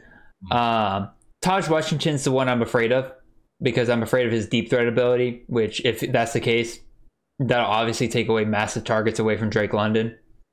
But other than that, um, I still think Drake London is worth the first, uh, the top 12 pick for uh, wide receiver. So, all that being said, let's go ahead and move on to tight ends. yeah, In typical years, t- tight end probably wouldn't care as much. However, it's pretty deep this year. But also, Xavier and I are in agreement. Actually, not on the not on the order of the ranking, but we agree on the top eleven tight ends. So we're actually going to hit these pretty quickly because we're already at an hour seventeen minutes, and we're also just. But also, there's not there's just not as much to talk about with tight ends. really. Um, but we both agree, and I believe I get to go first on tight end. So I'm going to talk about Mr. Cole Turner out of Nevada. Xavier and I both agree this is top tight end this upcoming year. Mostly has to do with the fact that he is a part of this Nevada offense, and they clearly, clearly want to use him. So this past year, Cole Turner saw 49 receptions for 605 yards and nine touchdowns. Probably the best per yard average out of a court out of a um, tight end over 40 receptions this past year, and by far the most amount of touchdowns for somebody over 40 receptions. So he's not super touchdown dependent. He has a ton of production with 605 yards. And as Xavier kind of mentioned, when Romeo Doubs kind of faded throughout the year, Cole Turner really stepped up and became kind of that number one target on that offense. So to me, Cole Turner is the best tight end this upcoming year in terms of fantasy. Xavier, you have anything else here to add? Not really. Uh, yeah, I think it's the consensus that Cole Turner is number one. Uh, you know, Carson Strong has a lot of weapons to uh, to work with, and Cole Turner is a big body, so I think you know he probably won't get the same amount of yards he was getting in the past, but he'll definitely make up for it with goal line touchdowns. I would say he's a massive red zone target. So I guess we can move on to my second pick. I know me and Jared are kind of in disagreement about this. I know he's still in your top 12, but I have him at two, and I think a lot of people do as well too. Greg Yeah. Dulcich, of UCLA, And I have him at number five. number five. Yeah. Yeah, he disappointed me over there. Oh yeah, we absolutely are. I, I think Greg Dulcich with the UCLA offense. Um, the UCLA offense is very interesting. With you have a dual, not even dual threat. You have a mainly run heavy quarterback, then you have uh, a lot of options at running back with Zach Charbonnet and um, oh god, Brittain Brown, mm-hmm. uh, and then not really that many options at receiver except aside from Kyle Phillips. So that's why I like Greg Dulcich in the passing game at UCLA. And this past season, he had 26 receptions for 517 yards and five touchdowns. almost he's at 19.9 yards per catch. That's almost at 20 yards. Um, I'm, I'm not gonna lie, Judah. I was really close to saying a bad word there, but it's okay. We kept it family family friendly over here. But yeah, he was really close to 20 yards per catch, and I can only see that his role increases now that they uh, identified that he is a very great talent. I think he was a freshman this past season. I think he's a sophomore now. So I'm excited to see him with the future and DTR, you know, not having to rely on his legs so much, even though I would I would like to see DTR get some red zone touchdowns with his leg ability. I like his tight end option. So Xavier, Greg Dulcich averages per game three to four receptions yep. versus somebody like Jalen Wydermyer who's looking at about almost five six. I just want to point yeah, that, that, out to that, you. Oh, yeah, that was with a, you know, a good quarterback like Kellen Mond. Fair enough, but also Charlie Kolar. He's looking at four, he's looking at uh, about five receptions per game. Cole Turner, he's looking at about five six receptions per game. Like I'm just saying, Greg Dulcich, all his production came out of 26 receptions last year in seven games, and excuse me, that, that was good for 517 yards and five touchdowns. However, I don't think his almost 20 yards per reception is going to be sustainable this upcoming year. And I don't, and you already said it, DTR is a run first quarterback. He is like, like you're going to see a lot more production out of him in terms of that running game rather than the passing game. And I don't think that Dulcich is worth a number two tight end right now because of the fact that like you're just on an offense that doesn't pass around a lot, and they're going to probably go to tight. They're probably going to go to wide receivers before they go to tight end more often than not. Now Dulcich is talented. Don't get me wrong. I do think that Dulcich, with the proper ADP and the proper um, reading of your draft and everything, you can grab as your first tight end as a very very high upside pick. My prob- my only thing after that is you have to like I mentioned this to you when we were talking about our draft. You have to grab a second tight end. You have to grab somebody a little bit safer, as safe as tight ends can get. I will say this: for uh, you know, with all the with all the doubts, I, I, he was only a freshman, so I, I think. Too really? Um, I missed that. Yeah, I think he's a sophomore this upcoming season, or either he's about to be a sophomore or a junior. Hold on, I Actually, nope, no, Never mind. Never mind. He just he is a sophomore going to junior. Yeah, sophomore going to junior. My okay. bad. No, so, no problem. Yeah, um, I think this was probably like the first year that he was really allowed to do more because his uh, his freshman year he didn't really see the field. Sophomore year they weren't. Uh, they only played a few games. Like yeah, so his freshman year he had eight receptions for 105 yards which averaged about 13.1 i could see that. I could see him coming back down to that. That to me that to me feels like a regression to the mean there if that makes sense. I, I, and I to me that's still a good that's still a good tight end especially if you're 26 receptions and you expand that out to a full season i think he'll still be good I, I think you know with, with what he showed this past season i think it'll be hard to overlook with the offensive coordinator in the playbook to just more incorporate him more. Especially, mm-hmm. I'm not I'm not expecting him to have 20 yards per catch, but if I can get him to have like 15 to 20 at that range, then I feel like I, I got I've gotten a good tight end, and I have a reliable quarterback that I know can get him the ball, or that's like you know. Uh, uh, uh, Charlie Kolar is a very interesting tight end, and we'll get more into him. But I, I think that Brock Purdy is not probably the greatest quarterback. I want throwing him the ball. So yeah, that's and DTR is. Uh, yeah, you know what? I'll take DTR. You know, he's throwing, slinging the ball. You know, getting about three, four hundred yard games sometimes. So I'll take that over a Brock Purdy two hundred yard or a hundred and something yard game. Eh, fair enough, I guess. Uh, I guess we'll go ahead and move on to my number two guy. I would have loved to have transferred into uh, Charlie Kolar there, but that's just not how the numbers are are falling here. But we'll go number two. My number two, Jalen Wydermyer out of Texas A&M. I know this is also one of your boys because you have him at number three. Yeah. And to me, and I I know a lot of people around uh, around the community agree with me. Wydermyer is the best NFL tight end for this upcoming draft. I believe that he is going to be the guy that NFL teams are looking for, and I, there's a reason why. The offense, I believe, the passing game this upcoming year is probably going to run through Jalen Wydermyer. Dude gets a ton of targets per game. Dude is looking to become the passing game for this offense along with Ainias Smith because Texas A&M is losing wide receivers like you wouldn't believe out of the transfer portal right now. I think he's going to get even more opportunities this year. He had 46 receptions for 506 yards last year and six touchdowns. Dude was absolutely somebody you would want on your team in order to get that production because even the games that if he didn't get a touchdown, he got you yards. If he didn't get you yards, he got you touchdowns. Like he was no matter what week, what kind of week it was, you were happy by the end of it with just the amount of points you're getting out of Jalen Wydermyer. He's going to get involved in the game somehow. And I think he's absolutely one of the safest picks you can make. And I, that's why I have him ahead of Greg Dulcich. So, what are your thoughts here, Xavier? Uh, I, I, agree with you. Uh, the only reserve is like I want the passing game to go through Jalen Wydermyer. I really do, but I just don't trust Haynes King from what I've been hearing and seeing. I just like look. I know we we've seen instances of like, all right, we're we're having a, we're having a season where we just lost a great quarterback, and now we have to go through you know our backup, and if the backup is not that impressing, it could get really ugly. I.e., Stetson Bennett with Georgia, or not Stetson Bennett with Georgia, but uh, we had D'Wan Mathis with Georgia, and things did not look that great. Even though we were hearing great things at a camp, and we were like, all right, the offense might not be as great as we once thought, but it would be fine. And then once we saw it out on the field, things did not click. So mm.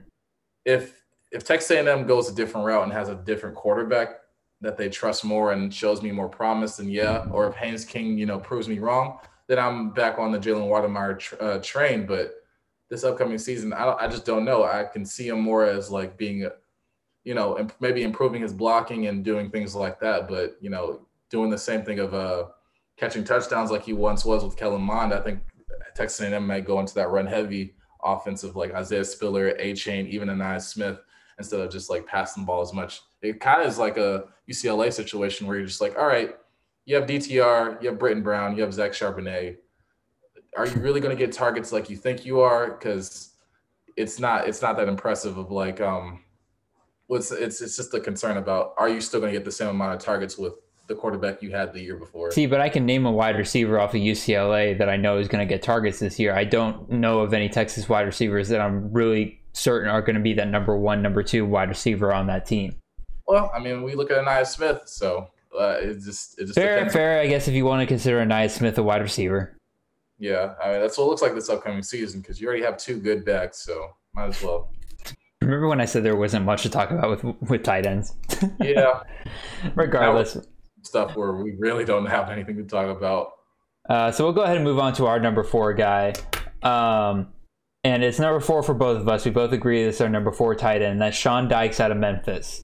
So I believe it is your turn to make your case for Sean Dykes here at number four, Xavier. Yeah, and uh, I'll I'll just sit here and agree with you because I'm also having number four. yeah, uh, Sean Dykes. Uh, the only thing I main thing I can really say is he gets a lot of targets and he makes a lot of receptions. Um, there there's only been two games where he's gotten over 100 yards. There was another game he had like 85, but he is a touchdown machine. He's a red zone threat. Uh, he did well with Brady White. Uh, this past season, he had 47 receptions for 581 yards and seven touchdowns. So that's great for a tight end. I, I love Sean Dykes. If you can get Sean Dykes, then you're going to be very happy with the. Uh, you know, there will be games where he'll maybe get like 23 yards, but he could get you like two touchdowns, so he makes up for it. Kind of like Jalen Wydermyer, where at the end of the day, you know, sometimes you'll be happy, sometimes, uh, yeah, yeah, I think you'll just be happy at the end of the day, honestly. Mm-hmm. I owned it for several of my games last year, and like, yeah, it was frustrating because like you got a taste of like those first two weeks where like you were getting like double digit uh, points per game, and, and you're like, oh my god, this is gonna be great. This is gonna be all year. And you kind of faded a little bit, but also like he never completely crapped out on you to the point where you're like, all right, I have to drop him now and anything like that. I think he's going to be one of the best tight ends this upcoming year.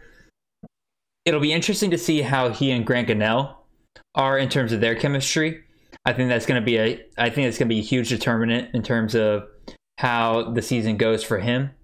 But other than that, again, you're right. Tons of targets, tons of touchdowns, tons of yards. I think he's, um, I think he's by far. I, I'm not gonna say he's a safe pick, but I think he's safe in that we've seen him do it before, so he, we know he can do it again. Yeah. So we'll go ahead and move on from there. We're gonna go backwards a little bit to my number three because Xavier wanted to rank him so low. Um, I'm joking. Uh, I'm going to go Charlie Kolar here as my number three. He is Xavier's number five tight end. To me, Charlie Kolar is the high floor, low ceiling tight end of really these top 12. I don't think you're going to see him get more than like 12 points in a week, like unless he has just a crazy game. But I don't think you're ever going to see him get lower than like eight. He is involved in every single game that he is in, and he is like the safest, and I repeat, the like safest tight end option out of these out of this group. Uh, last year he had 44 receptions, 591 yards, seven touchdowns. Um, he and Brock Purdy have been almost inseparable uh, during their time together at Iowa State, and he pretty much, I believe, he's been consistent year after year. He hasn't really grown, hasn't really hasn't really regressed or anything like that. You know exactly what you're going to get out of Charlie Kolar this upcoming year, and if if you just want a safe tight end that you can just count on a certain number of points per week, go Charlie Kolar. That's all right. That's all I'm saying. Yeah, I, I mean, I, I, agree with that as well. It's where I, I think Charlie Kolar is safe. That's why I had him at five. I feel like the other guys are just like so so talented to, at what they do that they could you know have a higher ceiling than Charlie Kolar. But I was like, yeah, I still put him in the top 5 mm-hmm. uh, I think yeah, with uh with Brock Purdy and him, you know, you know what you're gonna get. Uh, outside of his freshman season, his sophomore and his junior year, he basically put up similar numbers. Um, I don't expect him to go like if they do go up, then that's great, but I don't expect him to go up by much because that offense runs through Breece Hall and he, Brock Purdy also has a Xavier Hutchinson as well, who he has great chemistry with too. So it's it's it's not like the sexiest pick in the world, but it's also like you know you can't go wrong. Like you you won't make a mistake if you go Charlie Kolar. No, I think that's entirely fair. Uh, we'll go ahead and move on here to your number six tight end, and I believe my number eight tight end.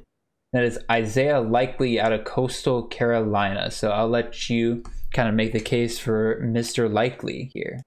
Yeah, uh, Isaiah Likely, uh, tight end out of Coastal Carolina. Um, I, I, like him a lot, especially with uh, Grayson McCall. They had great, uh, great chemistry this year. Um, God, why is his data not coming up? That's super weird. Here, you want you want me to give stats real quick, or you got it? Give the stats real quick. Uh, last year, Mr. Likely had 30 receptions for 601 yards and five touchdowns. So that's good for approximately 20 yards per catch. Yeah. Uh, so with the 30 receptions, I, I think him and Grayson McCall were doing very they they they really outdid their expectations. I, I am concerned about like the amount of targets that he gets because uh, it looks like he averages about like three uh, receptions to five a game.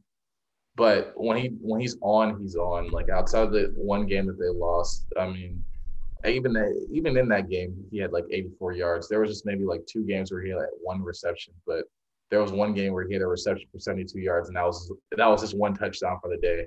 So I think mm-hmm. he's very talented at what he does. Um, gets yeah the, a lot of yards per catch. Five touchdowns is great for a tight end for the season, and 601 yards is nothing to scoff at. That's why I have him. Mm-hmm. Uh, and I think he is going into his senior year, so it'll, it'll be interesting to see if he improves, which he absolutely can. But you know, with Grayson McCall and what uh, Coastal Carolina is doing, they could, you know, bring in some more guys and diversify the offense to have maybe more wide receivers get involved because he doesn't get that many targets anyway. Yeah, I think it's fair.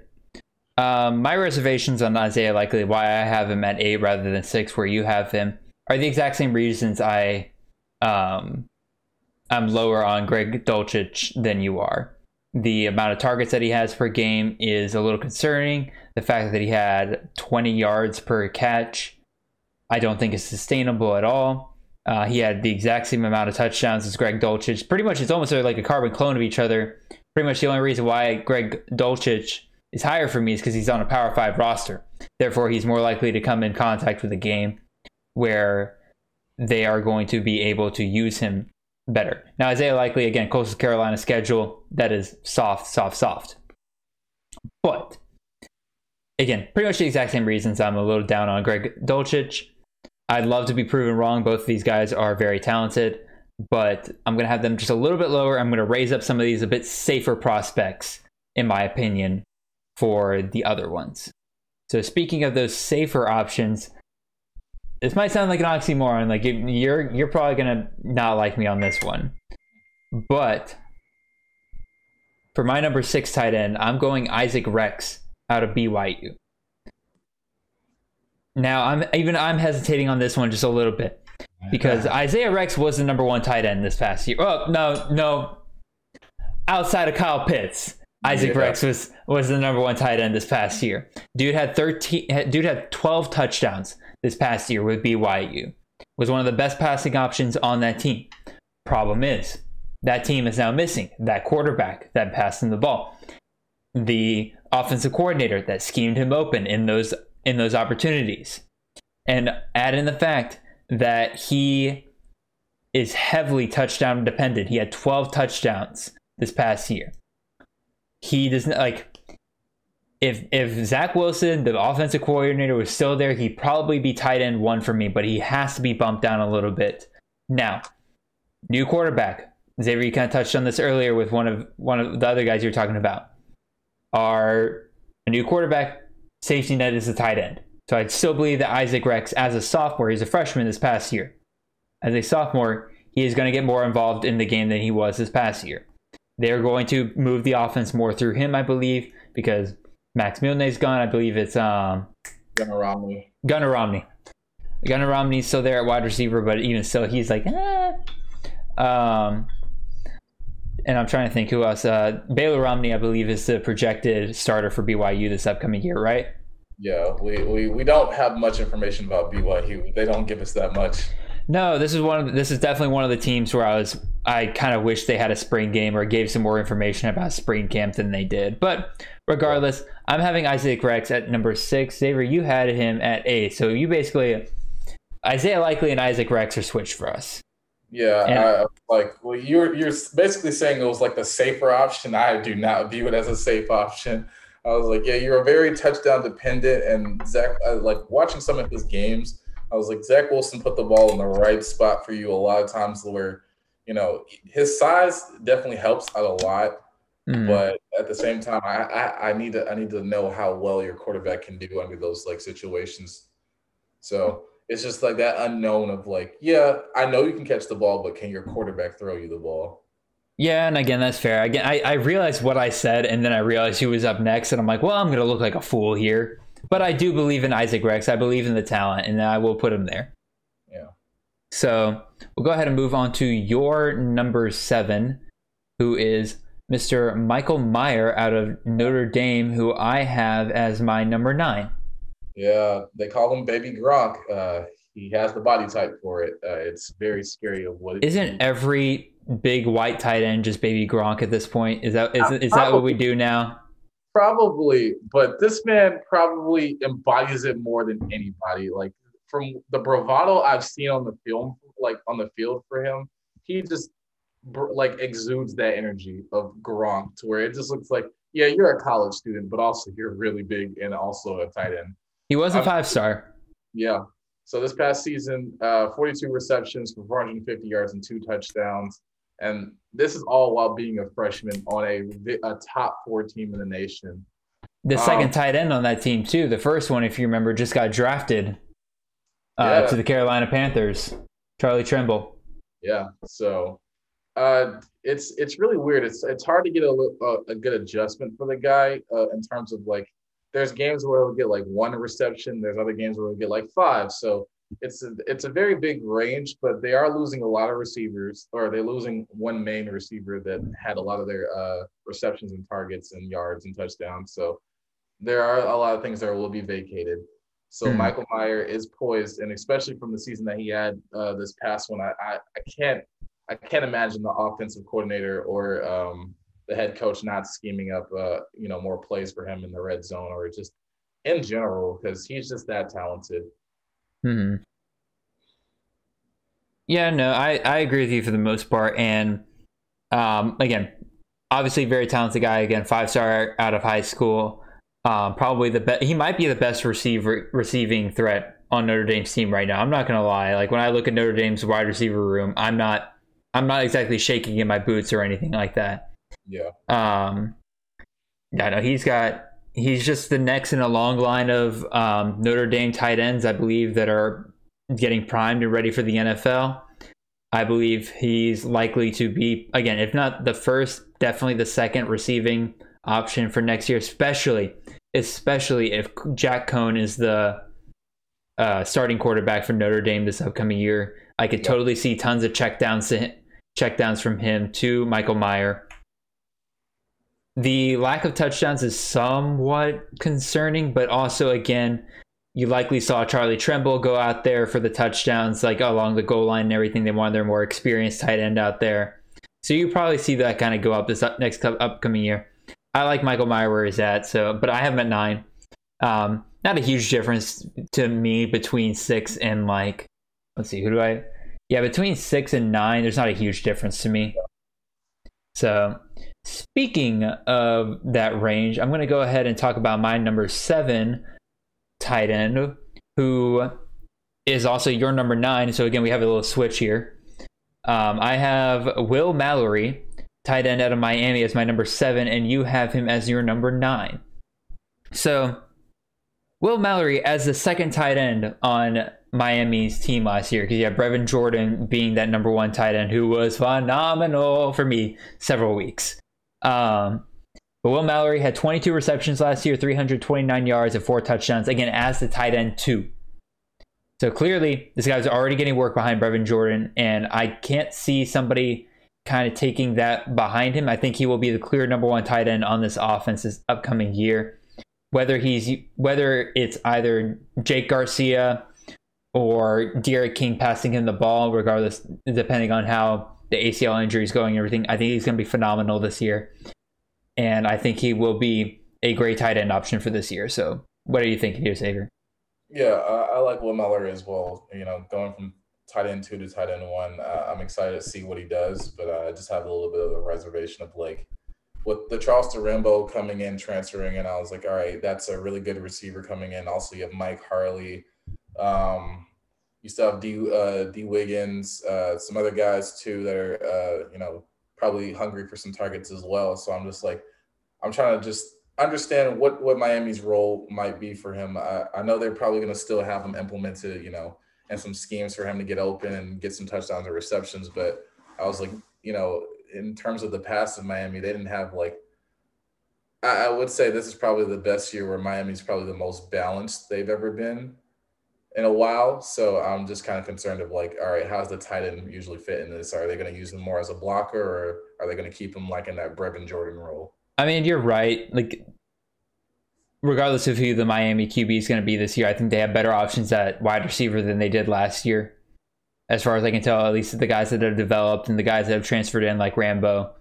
Yeah. And so you're right. You could see less targets be going to the tight end. So I think that's a fair I think that's definitely a fair reservation to have.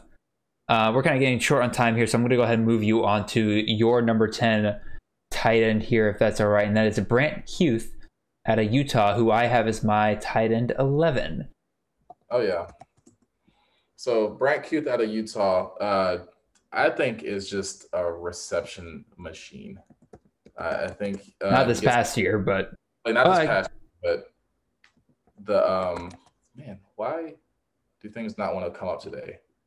Man, you think you you know you could just use ESPN. Like, so last year, Brant Kuithe had 25 receptions for 236 oh, yeah. yards and zero touchdowns. Yeah. Sorry. I was like, man, ESPN, you just think you could just type in a name and they'll search it. And like, nope, we're just not going to do anything. But yeah, I, even this past year, like, it's nothing to scoff at. Like, six percent, like, in his games he had four, four, eight, three, six. Like I think that's like about an average of like five to six receptions a game, which is a lot. And then for ex, yeah, especially for a tight end, you're getting sick like some targets like that.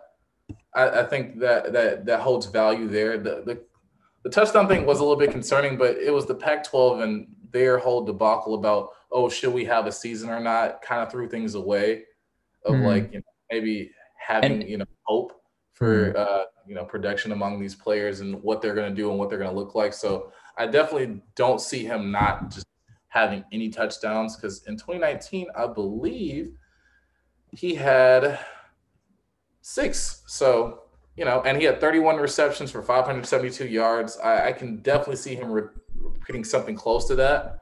Maybe uh, not. Uh, it just depends on uh, man, who's Utah's quarterback going into this year? Uh, Charlie Brewer, my dude. Charlie Brewer. Actually, if Charlie Brewer can stay healthy, then that's not a bad option for uh, Utah and uh, throwing him the ball. So I like Brant Kuithe a lot in terms of, especially if you're going for a league of like PPR. I think Brant Kuithe is definitely one of those higher guys that you should look at uh, look out for.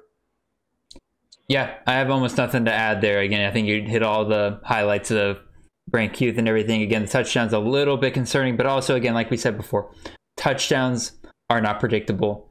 So sometimes you will have a stretch of five games where you have zero touchdowns. What matters at the end of the day is that he has opportunity, he has volumes, and five receptions per game to me is more than enough for you to say, all right, that's worth the risk of maybe him not getting a touchdown on any of those receptions. Yeah. So I'll go ahead and move on to my number 10, your number 11, and that's Cade Otton out of Washington. Not a ton to say here about Cade Otton. Um, I've heard a lot of buzz that he is considered an NFL prospect. And I think a lot of that has to do with the fact that he's probably the best receiving option on Washington. He he was the number one receiver this past year, and I do believe uh, he's going to take over that role again. I believe Dylan Morris will stay the QB, the quarterback for Washington this upcoming year. I don't believe Sam Huard is going to take over just yet. So I believe they're going to be kind of running that offense through the running game, through the tight ends and everything. So again, Cade Otton, very safe pick in my opinion. We'll see plenty of receptions per game. And that's pretty much all I have to say. Again, we're kind of getting to the point with tight ends where it's just like, this is just a good guy to have. Yeah, it's not like we can look at like, oh, are they getting them, you know, enough? It's it's just a matter of like, are they getting touchdowns? Are they getting receptions? Mm-hmm. Yeah, why is everybody wanting to text me today? But yeah, yeah, it's just almost like everybody just wants to. um It's just a matter of like, are you getting touchdowns? Are you getting receptions? Or are you one of those like top five guys that are doing both? Mm-hmm. Yeah, yes. It's not you can expect like, hey, this guy got 13 receptions today. Like if that if a tight end's doing that, like you know, if we had to look at another, you, you got Pitts, you got a Kyle Pitts going on right there. Yeah, then that's where it's just like, look, if you don't get Kyle Pitts, you you messed up. All right, so we'll go ahead and move on to our last two um, tight ends here. Uh, for my number 12, I have Darnell Washington out of Georgia, and you have Austin Stogner out of Oklahoma. So I'll say my piece on Darnell Washington. Everybody wants to focus on Arik Gilbert as a five star tight end that came out of that year, as well as Will Mallory. People somehow keep forgetting about Darnell Washington. Five star tight end went to Georgia. And I know Georgia has a bad reputation with using their tight ends in the past. Look no further than Isaac Nauta. And so, but I do think that with the combination of Todd Monken as well as Darnell Washington's just innate talent, Georgia will be using him at the tight end position more. In the spring game, he had a touchdown and 84 yards, which is probably more than I've ever seen a tight end at UGA get. So I do believe he will be part of the game plan this upcoming year. He will be seen almost as a receiving role on this offense. So if you want a high upside guy, but unfortunately a low floor as well, Darnell Washington is your guy. So, Xavier, you want to talk about Austin Stogner? Yeah, I'll go with Austin Stogner. Uh, I think I feel like it's a little bit of a more safer pick with uh, OU. Uh, I think he's going into his sophomore year, I believe. Yeah, junior, I believe. Junior, junior, junior. He was just a sophomore this past year. Um, mm-hmm. Yeah, uh, he had 26 receptions for 422 yards and three touchdowns. I mean, OU is just loaded at everything. It's the fact that he's like, even still, like the, the tight end position at OU is still relevant in uh, per se is just amazing to the fact that honestly, they could just use him. Like they could just recruit a tight end to block as an O lineman. But that Austin Stogner is still involved in the offense, and you know Lincoln Riley gets creative and you know finds ways to get these guys open.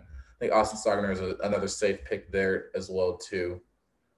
I have one name and one name only that comes to mind with Austin Stogner that gives me pause on him and why I actually have Austin Stogner as my tight end 20. Oh, man. Yeah, I, I bumped down, but that's Jeremiah Hall. And that's mostly with the fact that I believe that Jeremiah Hall is the more talented tight end on Oklahoma on Oklahoma Oklahoma's offense this yeah. upcoming year. And so I do believe that Austin Stogner may see a possible regression in his production and Jeremiah Hall kind of take over as the number one tight end on Oklahoma's offense. That's all I have to say on that. Did you have mm-hmm. anything on Darnell that you want to say real quick since I got my piece on Austin? Uh, I, I, have one name that might uh, cause concern for Darnell, and that's Brock Bowers. Um, it's not that uh, yes, a freshman. Yeah, a freshman that it looks like a receiver. It's very scary how fast I saw this man run in the spring game and catch the ball at a high rate that he was, to where I'm just like, I, I think he's just too talented to keep off the field. And it's just gonna like Georgia has a lot of just hidden gems that I'm just like, I, I don't know. I Todd Monken's probably just having like a field day every day. He goes into work thinking how do I get some of these guys the balls and like the ball and see how much hopefully like, hopefully I, I, I believe so I'm I'm a believer that you know it's just too much talent to just go to waste. Mm-hmm. Fair enough. Alrighty, so we're gonna wrap up here. I'm gonna go back to our wide receivers, list off what our top uh, 12 wide receivers, top 12 tight ends, tight ends. My God, I can't speak anymore. We've been doing this for too long. Um, and list all that off real quick and then we're gonna wrap up the show. So for my top 12 tight, my top 12 wide receivers of the year, I have David Bell, Kayshon Boutte, Khalil Shakir, Treylon Burks, Calvin Austin, Jalen Tolbert, Reggie Roberson, John Metchie, Marvin Mims, Jalen Cropper, Zay Flowers, and Drake London. Xavier's top 12 of the year for wide receiver are David Bell, Kayshon Boutte, Treylon Burks, Khalil Shakir, Calvin Austin, Jalen Jaylon Robinson, John Metchie, Jalen Tolbert, Marvin Mims, Jaquarii Roberson, Romeo Doubs, and Chris Olave. For tight ends, my top 12 tight ends of the year are Cole Turner, Jalen Wydermyer, Charlie Kolar, Sean Dykes, Greg Dulcich, Isaac Rex, Will Mallory, Isaiah Likely, Michael Mayer, Cade Otton, Brant Kuithe, and Darnell Washington. Xavier's top 12 tight ends of the year are Cole Turner, Greg Dulcich, Jalen Wydermyer, Sean Dykes, Charlie Kolar, Isaiah Likely, Michael Mayer, Isaac Rex, Will Mallory, Brant Kuithe, Cade Otton, and Austin Stogner. So, with all that being said, again, these past two episodes have been really long ones, but again, I thought we had some great discussion with all of it. Please take your time to listen to them and everything. We appreciate you guys sticking around with all this. Thank you guys for listening so much. We're growing every single episode. We cannot thank you guys enough. Please do not forget to subscribe to the YouTube channel. Follow us on Spotify. Follow us on Apple Podcasts. Make sure you write a review if you're enjoying the show. Follow us on Twitter, add us, ask us questions. We have no problem answering them. We love it when people kind of pick our brains. Doesn't even have to be CFF redraft. We just like fantasy questions in general. Um, and other things, don't forget about the ADP sheet that is now on sale for $30. And if you want that 50% off discount, just follow the instructions I kind of uh, mentioned earlier in this podcast and definitely in the past episode. Um, please participate in mock draft Mondays that we have coming up each week. The links for that will be out on Tuesdays, and you will have until, or basically, it'll go until all the spots have been filled up and then the draft will take place on Sunday night at 8 p.m. Eastern Standard Time, and the results of the draft will be released the following day. Thank you guys so much for watching. Taylor, do you have anything else you want to add before we head out? Uh, no, not really. Uh, I, like Jared said, thank you all for supporting us and listening to us. Just you know, ramble on. If you like what we uh, have to say, leave us a review. You know, also yeah, hit us up on Twitter. Ask us questions. You know, if it's doesn't have to be fancy, it could just be football in general. You know, we we love all from professional to college on every level. So yeah, don't be don't be afraid to uh, reach out to us. Mm-hmm. Again, we have a we have a fantastic time doing this, y'all, and again, we can't wait for the next episode. We can't wait to keep growing. We'll see you guys next time. I'm chasing the natty.